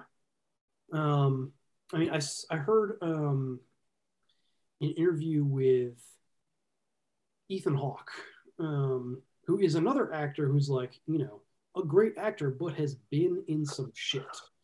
Um, Yeah. And he was saying that, like, if you cut out the bottom half of Nicolas Cage's filmography, he has a, and there's an argument to be made that he's like one of, if not the best actors of the last like 40 years. Um, Yeah. and I don't know that's totally wrong. Like, I love the dude, and he's he can do Yeah. lot. and like I don't necessarily think there's anything wrong with going theatrical in the way that he goes theatrical. Um, it's not the style that is in style, um, but like just Yeah. method is popular, that doesn't mean it's the only only. It should be the only game in town. Um, and I would stack up his like top five or ten performances against any other actor. Um, and it's Put him up against DDL. sorry. I said put him up against Daniel Day Lewis. You know what I mean? I love them both. And Daniel Day Lewis is not a subtle actor. I mean, he is a subtle actor. He's not a small actor either. Like he can go restrained. Motherfucker can choose some scene. And I love that. Oh yeah. Um, but I mean, this this is a movie that was is very much like this is my version of fan service. Like, yes, I'll, if a, a movie that is just talking about how you know the greatness of Nick Cage, I'm there for. Like, you know, my my it, it, it- escapes my critical faculties to a certain extent. I'm just I'm glad to see the man thriving. You know, um, Yeah. This is our version of like a Marvel movie. yeah, yeah, and I mean, it's the movie that like, from what I've heard, this is his like break even point. Like he's out of debt now, um, and like he's got some projects lined up after this that like sound interesting. Like sound like it. It, it seems like you know he is starting to to transition now that he's out of some of his financial liabilities and like the general critical perspective on him is starting to shift back. Like he's he's kind of got some juice. You know, he's able to make some pictures again. I'm just excited for that. You know, I'm I'm happy for my boy Nick. You know, so Me too. yeah, it was it was a joy to sh- to see. Um, and the other one that I will talk about, um, again, hopefully briefly, but just because he's also a guy we have talked about a lot recently. But um, but speaking of Marvel movies, the new Doctor Strange movie. Um, Oh yeah. was and the you know as we've talked about a lot like i'm kind of a little burnt burnt out on the mcu but this one kind of piqued my interest just because it was you know it's directed by sam raimi um, Yeah. And like as again as we've talked about like the mcu generally doesn't hire like big name directors like that. You know they like to hire smaller people who are a little easier to control um, and cheaper frankly. Um, and so I kind of just you know went in wanting to see if like any amount of Raimi managed to make it into the DNA of the movie, um, and some did. Um, like there are parts of it that are very recognizably Sam Raimi, and like the parts that's cool is like it's not even really Spider-Man Sam Raimi; it's like Evil Dead Sam Raimi. Um, Sick. Sick. it's, it's about as nasty as a PG 13 movie released by Disney to prop up their entire summer schedule can get, you know, um, and has been, you know, apparently not that popular among MCU people for that reason. Um, and Pigs. Pigs. Pigs. They're the disease. Yeah. And like, I mean, I, it's also, but it's also like very recognizably a Marvel movie. And like, there's only so much Raimi you can sneak in. And like, it also, it just suffers from that, that like, you know, extended universe bloat where like, I don't know, apparently you were supposed to have watched WandaVision to be able to like totally follow the plot. And like, Yeah. if you think I'm going to watch a 10 hour sitcom about grief, you that's not, that's just not going to happen. I have work in the morning. I'm sorry. You know? Yeah. Yeah. I don't care that Paul Bellamy's in it. I'm not watching. I I like both of the the main actors. In it. Like Paul Bettany is great. He will always have my affection for Oh, Master Bettany, and Commander- whatever. Master and Commander alone. Um, and Elizabeth Olsen, um, I also really like, and she's one of those actors who's like kind of gotten swallowed up by the MCU. Like she, remember seeing her like 12 years ago in, this little indie movie, Martha, Marcy May Marlene, where she's playing like a woman who just escaped a cult. And like the whole movie you're she's like you know clearly damaged by it. And the whole movie you're kind of like trying to figure out like how in control of herself is she you know? It, it's it's a ver- it's like a, a performance that like carries a like complicated tension the whole way through. And it was like very excited to be like oh apparently there's another Olsen sister, and like she actually kind of fucking rocks. And I'm really excited to see what she does next. Like she's very talented. She's an Olsen sister. She is, yeah. She's the third Olsen, not a twin, but a sister. Um, but, like, older. I don't know. Couldn't tell you. Um, Don't care. yeah, not not really what interests me about her. But she is like genuinely a very talented actor, and like you know, then she got hired to play the fucking Scarlet Witch, and that's like kind of all she's done since then, which is a little disappointing. Um, but So you know, so it's like simultaneously like i don't know i was excited to see any amount of personality in a marvel movie but it's also kind of depressing just in like that's what you kind of have to settle for like i'm at the point where i'll Yeah. get excited for a little taste of sam raimi where like you know Just anything. Yeah. this is this is the dude who defined the genre like you're the mc would not exist without him let him fucking cook man you know um but i don't know. Beggars can't be choosers. I will take what i can get. I enjoyed the film you know. Well, that's good. yeah. You look so tired. What have you been watching? I apologies. I, I I had to wake up early to drop someone off at the airport. you're fine. Um, it's late. mean, yeah, yeah, yeah. No, yeah. Um, no, uh, I I um, what have I been watching? Uh, I already said those two noirs. Um, beyond that, what the fuck did I watch? I watched. I started watching Death on the Nile, but then my Hulu stopped working. But uh, besides Gal Gadot, who's I'm sorry, not a good actress. Nope. What's it called? Nope. She's just not. She's just not. She's uh, hot and athletic, right? but she's, not. she's, she's better than maggie gyllenhaal you'd rank her higher I would say she's better than Maggie Gyllenhaal. I would say, I would say if we're rating on on on looks, definitely way better. But, But Maggie Gyllenhaal, a better actress. okay I, I wasn't really hoping for you to Yeah, I know, but I knew it would upset you. So yeah, no, yeah, no, yeah. Um, what's it called? Um, but uh, Kenneth Branagh, great. Um, This, what's it called? is, trying to think. this is not a good movie it didn't Yeah, it sucks. I mean, it's like it's there's a version of that movie that like would be kind of like campy fun. Like, you know, any movie where you just have hire a bunch of actors and just be like, do the craziest accent you can. Um, like there's always something kind of entertaining about that, but it's just it's a boring fucking movie. Like just the movie opens with like an extended prologue about how he got his mustache. And it's like it's like supposed to be like weighty, like Poirot, Poirot with gravitas. Is just not what I'm here for, you know. And Yeah. No, just be silly. Yeah. He's a silly Belgian man. Yeah. Yeah. No. Yeah. No. No. No. No. But instead, you have Gal Gadot being like, "Oh, I am from England," or some shit. I don't know. Her name is supposed to be like Berkshire or something like. I don't know. Something stupid. This is stupid. But uh, yeah, no, yeah. But Under the Silver Lake, pretty fucking good. Um, Inherent Vice, great as always. Um, beyond that, uh, what did I? I did watch something. Started watching Nightcrawler again, but man, I just can't get past Jake Gyllenhaal. That slimy little worm. That son of a bitch. Um, yeah, no, not really much. Uh, started watching the new Chip and Dale. Um, I've heard uh, that's movie. actually okay. That's and that's a Lonely Island joint.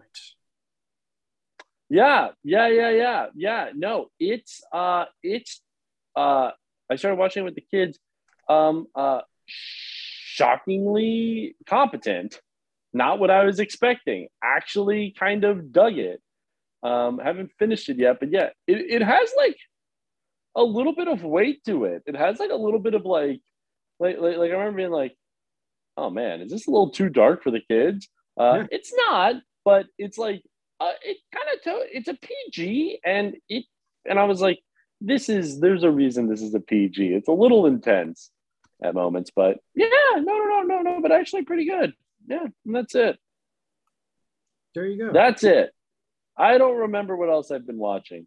I'm so tired. I've been falling asleep this entire time. I don't know if you've noticed. Oh yeah, I've noticed, and you've done you've done human work, you know, powering through. I appreciate, you know. Um, I'm I people always love telling me I've done yeoman work, and I believe what that means is I believe what that means is um what's a yeoman? like a an independent farmer. Um, I would starve. Are you kidding me? it's but it's it's used, you know, it's an idiom, or not an idiom, but you know, it's used You don't have to insult me.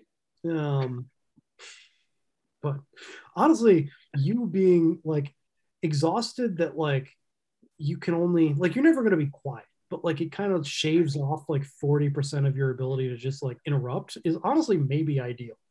Like, so it's it's kind of I, sh- I should wake up at 5 a.m. to drive my girlfriend to the airport every time. Just- yeah, oh yeah, yeah, yeah. Did you not know that? You know what's so funny? Can I tell you something? Can I tell you something she said about me once? What's that? She said she what's it called? What's? She so she's a huge fan of Batman. She's a big Batman person, uh, which is great because you know, right? You run the risk a lot of the time in this day and age of, of winding up with a Marvel girlfriend. You know what I mean? And I'll take a DC girlfriend over a Marvel girlfriend any day of the week. But but but she was like, she was like, she was like, yeah, you know, right? She was like, yeah, you know, maybe I'll get you. She was like all this Batman shit. And She was like, you know, maybe I'll get you something. And I was like, I don't know, never really related much to Batman. I'm more related more to like, you know, like one of the nameless thugs that he beats up. That kind of seems more like my kind of thing. I, I much more strike myself as someone that's kind of like, oh, it's the bat.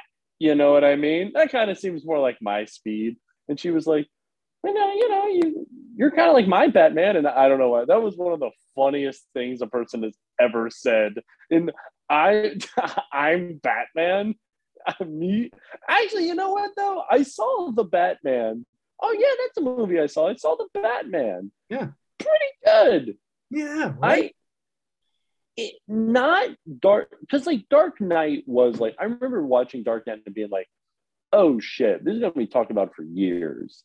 You know what I mean? I remember having that thought when I watched it. Yeah. And I remember partially having that thought uh, because I'm pretty sure I had to sit on the ground because I oversold tickets to that movie. Um, and the only place we could even get tickets was we had to go to Union Station to go fucking watch that. Right? Yeah, so we had to take the red line all the way down from fucking Bethesda to Union Station to watch that. It was the only place we could fucking see it. It was sold out everywhere. So like, so like, it was like an event. The Batman wasn't quite there, but pretty fucking good. I Yeah. I liked it. I liked it. Yeah, DC DC on top.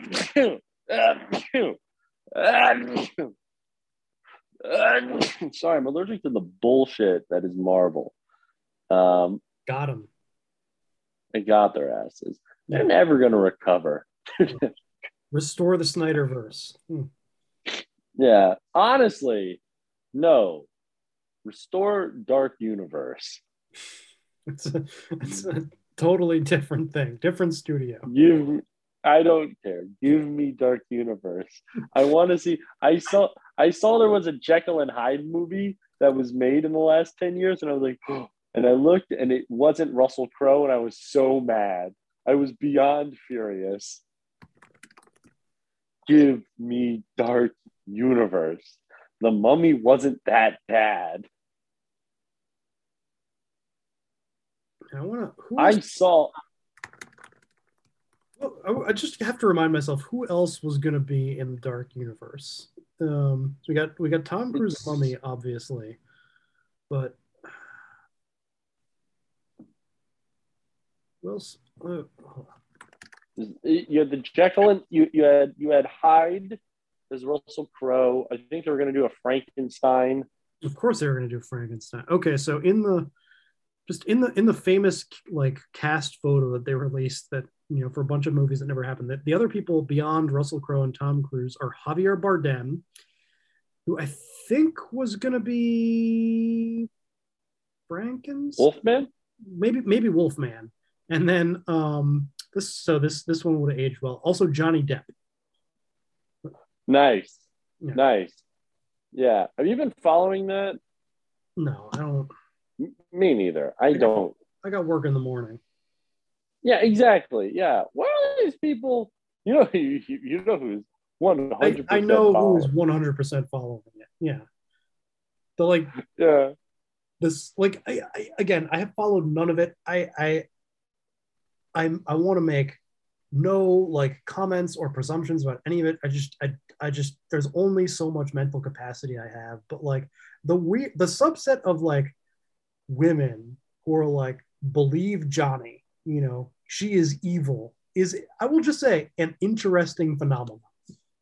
There's It, it some- is. Someone wiser than me should examine that, and I'm sure they are. They, they, they, no, no, no, for sure, for sure. I also think it's very interesting that that that see, and this is why I think Amber's hurting in the court of public opinion, because she did the one thing a woman cannot do, right? And that is, uh, uh, uh, it is on record that she poops, and because of that, Hmm, that's that's what because, because of the, I think it did because because of that because it's on record that she poops. You're not seeing men rush to her aid. Yeah. You know what I mean? The way you might, you know, for other horrible women. So I don't know. Um, my theory is that um, this is all a smokescreen to distract us from what is really important, and that's um, inflation. I don't know what that is. What's it called? Uh, that's I, I you genuinely fooled me into thinking you were going somewhere with that, but I love fooling your ass. I love fooling your ass. How dare you think I have a does he point? have, does he have, I don't. Does he have a punchline in the chamber? Nope. He's he's improvising as usual and has forgotten. yep, that- every day. Apparently, apparently, though, apparently, though, there was some poll that came out that people do care more about that than like Yeah. global warming, inflation, and yeah, yeah, yeah. abortion. Which you know what? Abortion, yeah, yeah, yeah. No, it's so funny. Apparently, yeah, like the SEC isn't really a thing anymore now. Recently, but you know what? You know what? She's the bitch that lied. Or no, sorry, the bitch that should fucking die. That's what she. That's what. That's what our friend said she was. quoting uh, a young woman we know who has strong feelings about this this this issue. Um, but yeah, like I- Amber Heard's very. Yeah. finish. I'm sure it's going to be great. Just finish your point. I was gonna say she's very pretty, but she shouldn't have pooped. Okay, go ahead. Just the one last little weird like. Honestly, the like ephemera around the trial is way more interesting. Just the fact that like there are all these like YouTube channels that like were like completely anonymous until like two weeks ago, and then like as soon as they like pivoted just randomly to like trial coverage, they all like became like you know million view Yeah. channels were like, you know, there's some dude who like some kid who's like 12 years old and like Twitch stream Twitch stream himself playing like Minecraft or something and would get like a hundred views a stream and then like just start doing trial coverage and now he's getting like a million a stream. Like, there's a similar Yeah. did like math educational videos and now they're all Amber Heard and Johnny Depp and they're they're hugely successful all of a sudden. It's just I don't know. It's fucking weird. Um but No, it's cool and it's indicative of a good society. yes everything is going fine um Yeah. but we got we got to wrap this up. So uh next time um i am going to give you um and you know i i have been like giving you options most of the time um when uh you'll give you uh, uh, for this mo- for this month i was like do you want to you know a western or a noir? And you said noir so i gave you the third man, um, and i gave you the option of like do you want like you could have had like a buster keaton movie but you said you wanted german um, so i'm giving you german um, and i, I Yeah. think I, I don't know go into this with an open mind you might hate this but you might actually enjoy it but uh, it's uh, speaking of the unbearable weight of massive talent it is apparently Nicolas cage's favorite movie it is the uh, silent german expressionist uh, film the cabinet of dr caligari from the 20s. I don't know. And uh, Sweet. Sweet. I look forward to it. It's going to be great. It's not the Turin horse. You can't hurt me anymore, Rob. You made me watch the fucking Turin horse, which I've never really forgiven you for. Yes, It's really like to the degree that I can. Like to the degree that I can. Like here's what I'll say. If you made a car, I wouldn't buy it. You it's basically like my policy with the Germans. You know what I mean? I won't wear Hugo Boss, and if you made suits, I wouldn't wear them. What I'm saying is you making me do that was as bad. So yeah, I, I don't know if I appreciate the comparison, but I don't think I'm gonna get into like tailoring or auto design anytime soon. So I feel pretty safe. Okay. All right. So I did sorry, I'm gonna have to go off video so I could remember the title of this fucking movie. Yeah, you you told me what this movie was called uh, before we started recording, and I've already forgotten it, except that it's terrible. It's a bad title. Yeah. Yeah, yeah, yeah. Okay, okay, okay. So so this movie, this is a movie I found. So do you know that I'm like obsessed with the Cthulhu mythos? Matt, again, anytime you're asking me if I Okay, okay. Yeah. Yeah, that's true. Okay, fair enough. Okay. So I'm obsessed with the Cthulhu mythos, and I've tried many times to read H.P. Lovecraft, and I've only read one of his one of his things. I've mostly listened to them on audiobook. Uh, but also, I don't know, I don't like reading. So, uh, but I think monsters are cool, and especially sea monsters. So I like Lovecraft, and um, and I agree with everything he ever said and thought. You know, What's it normally if you're giving something this much wind up and this much justification, it's usually because it's good. That's right. That's right. That's right. So, but there's a weird dearth of uh, Lovecraft movies. And so I really wanted to, right? So I was like, I don't want to read anything. Let me watch a movie. So I found this movie and I said, why the hell not? I'll give it a try. And the name of it is The name of it is The Last Lovecraft, colon, Relic of Cthulhu. I hate that. I hate that so much. Those are I do. those that's not one title. That's two titles and they're both bad. What what does the laugh the last Lovecraft mean? You'll have to watch the movie and find out. Is, You'll have to watch the movie and find out. is there a sh- it, it makes it sound is there a ship that they call the Lovecraft is like a bad pun?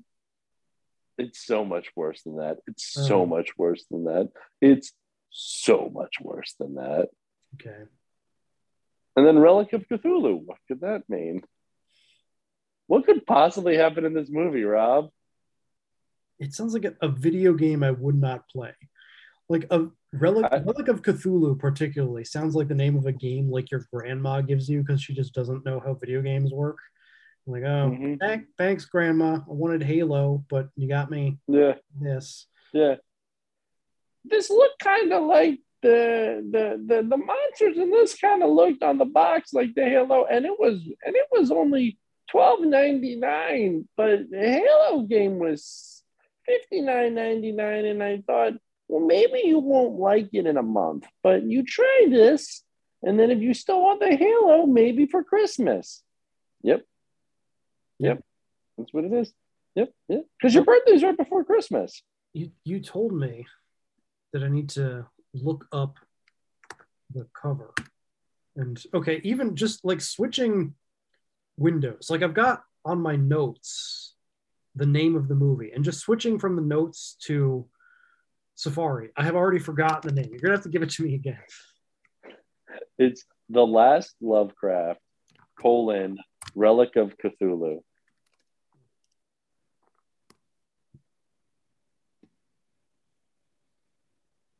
Well, I have not heard of any of these actors. Um, oh, oh, no, it says it says comedy. That's oh, that's oh, that's not what I wanted to hear.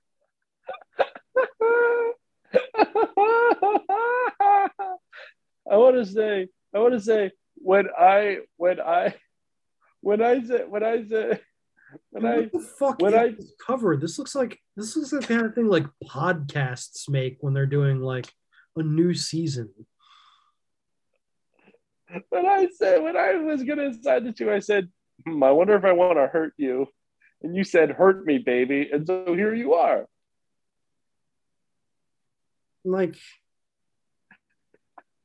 It's a movie. It was made. It counts. it was made. That's your justification for it being a movie. It was made. It was made. It's it's I'm so this is gonna this this movie sucks so bad. Uh, uh, it doesn't even have a critic score on Rotten Tomato. It only has an audience, and the audience did not like it. That, that seems surprising based on what I'm seeing here. Oh boy, this this one is gonna hurt. Yep. Yep. You're not gonna like it.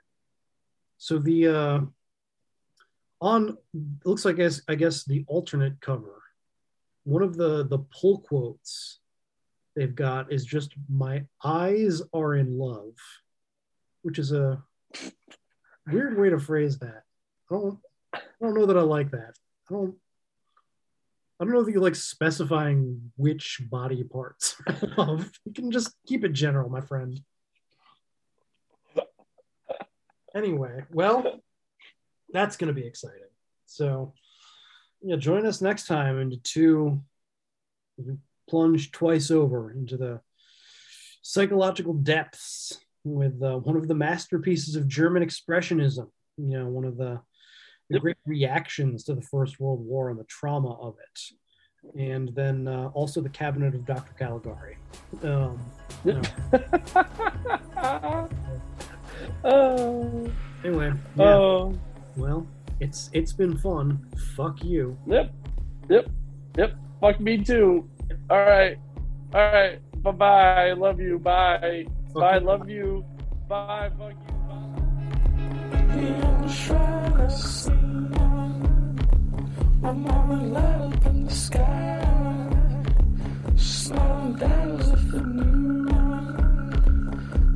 I'm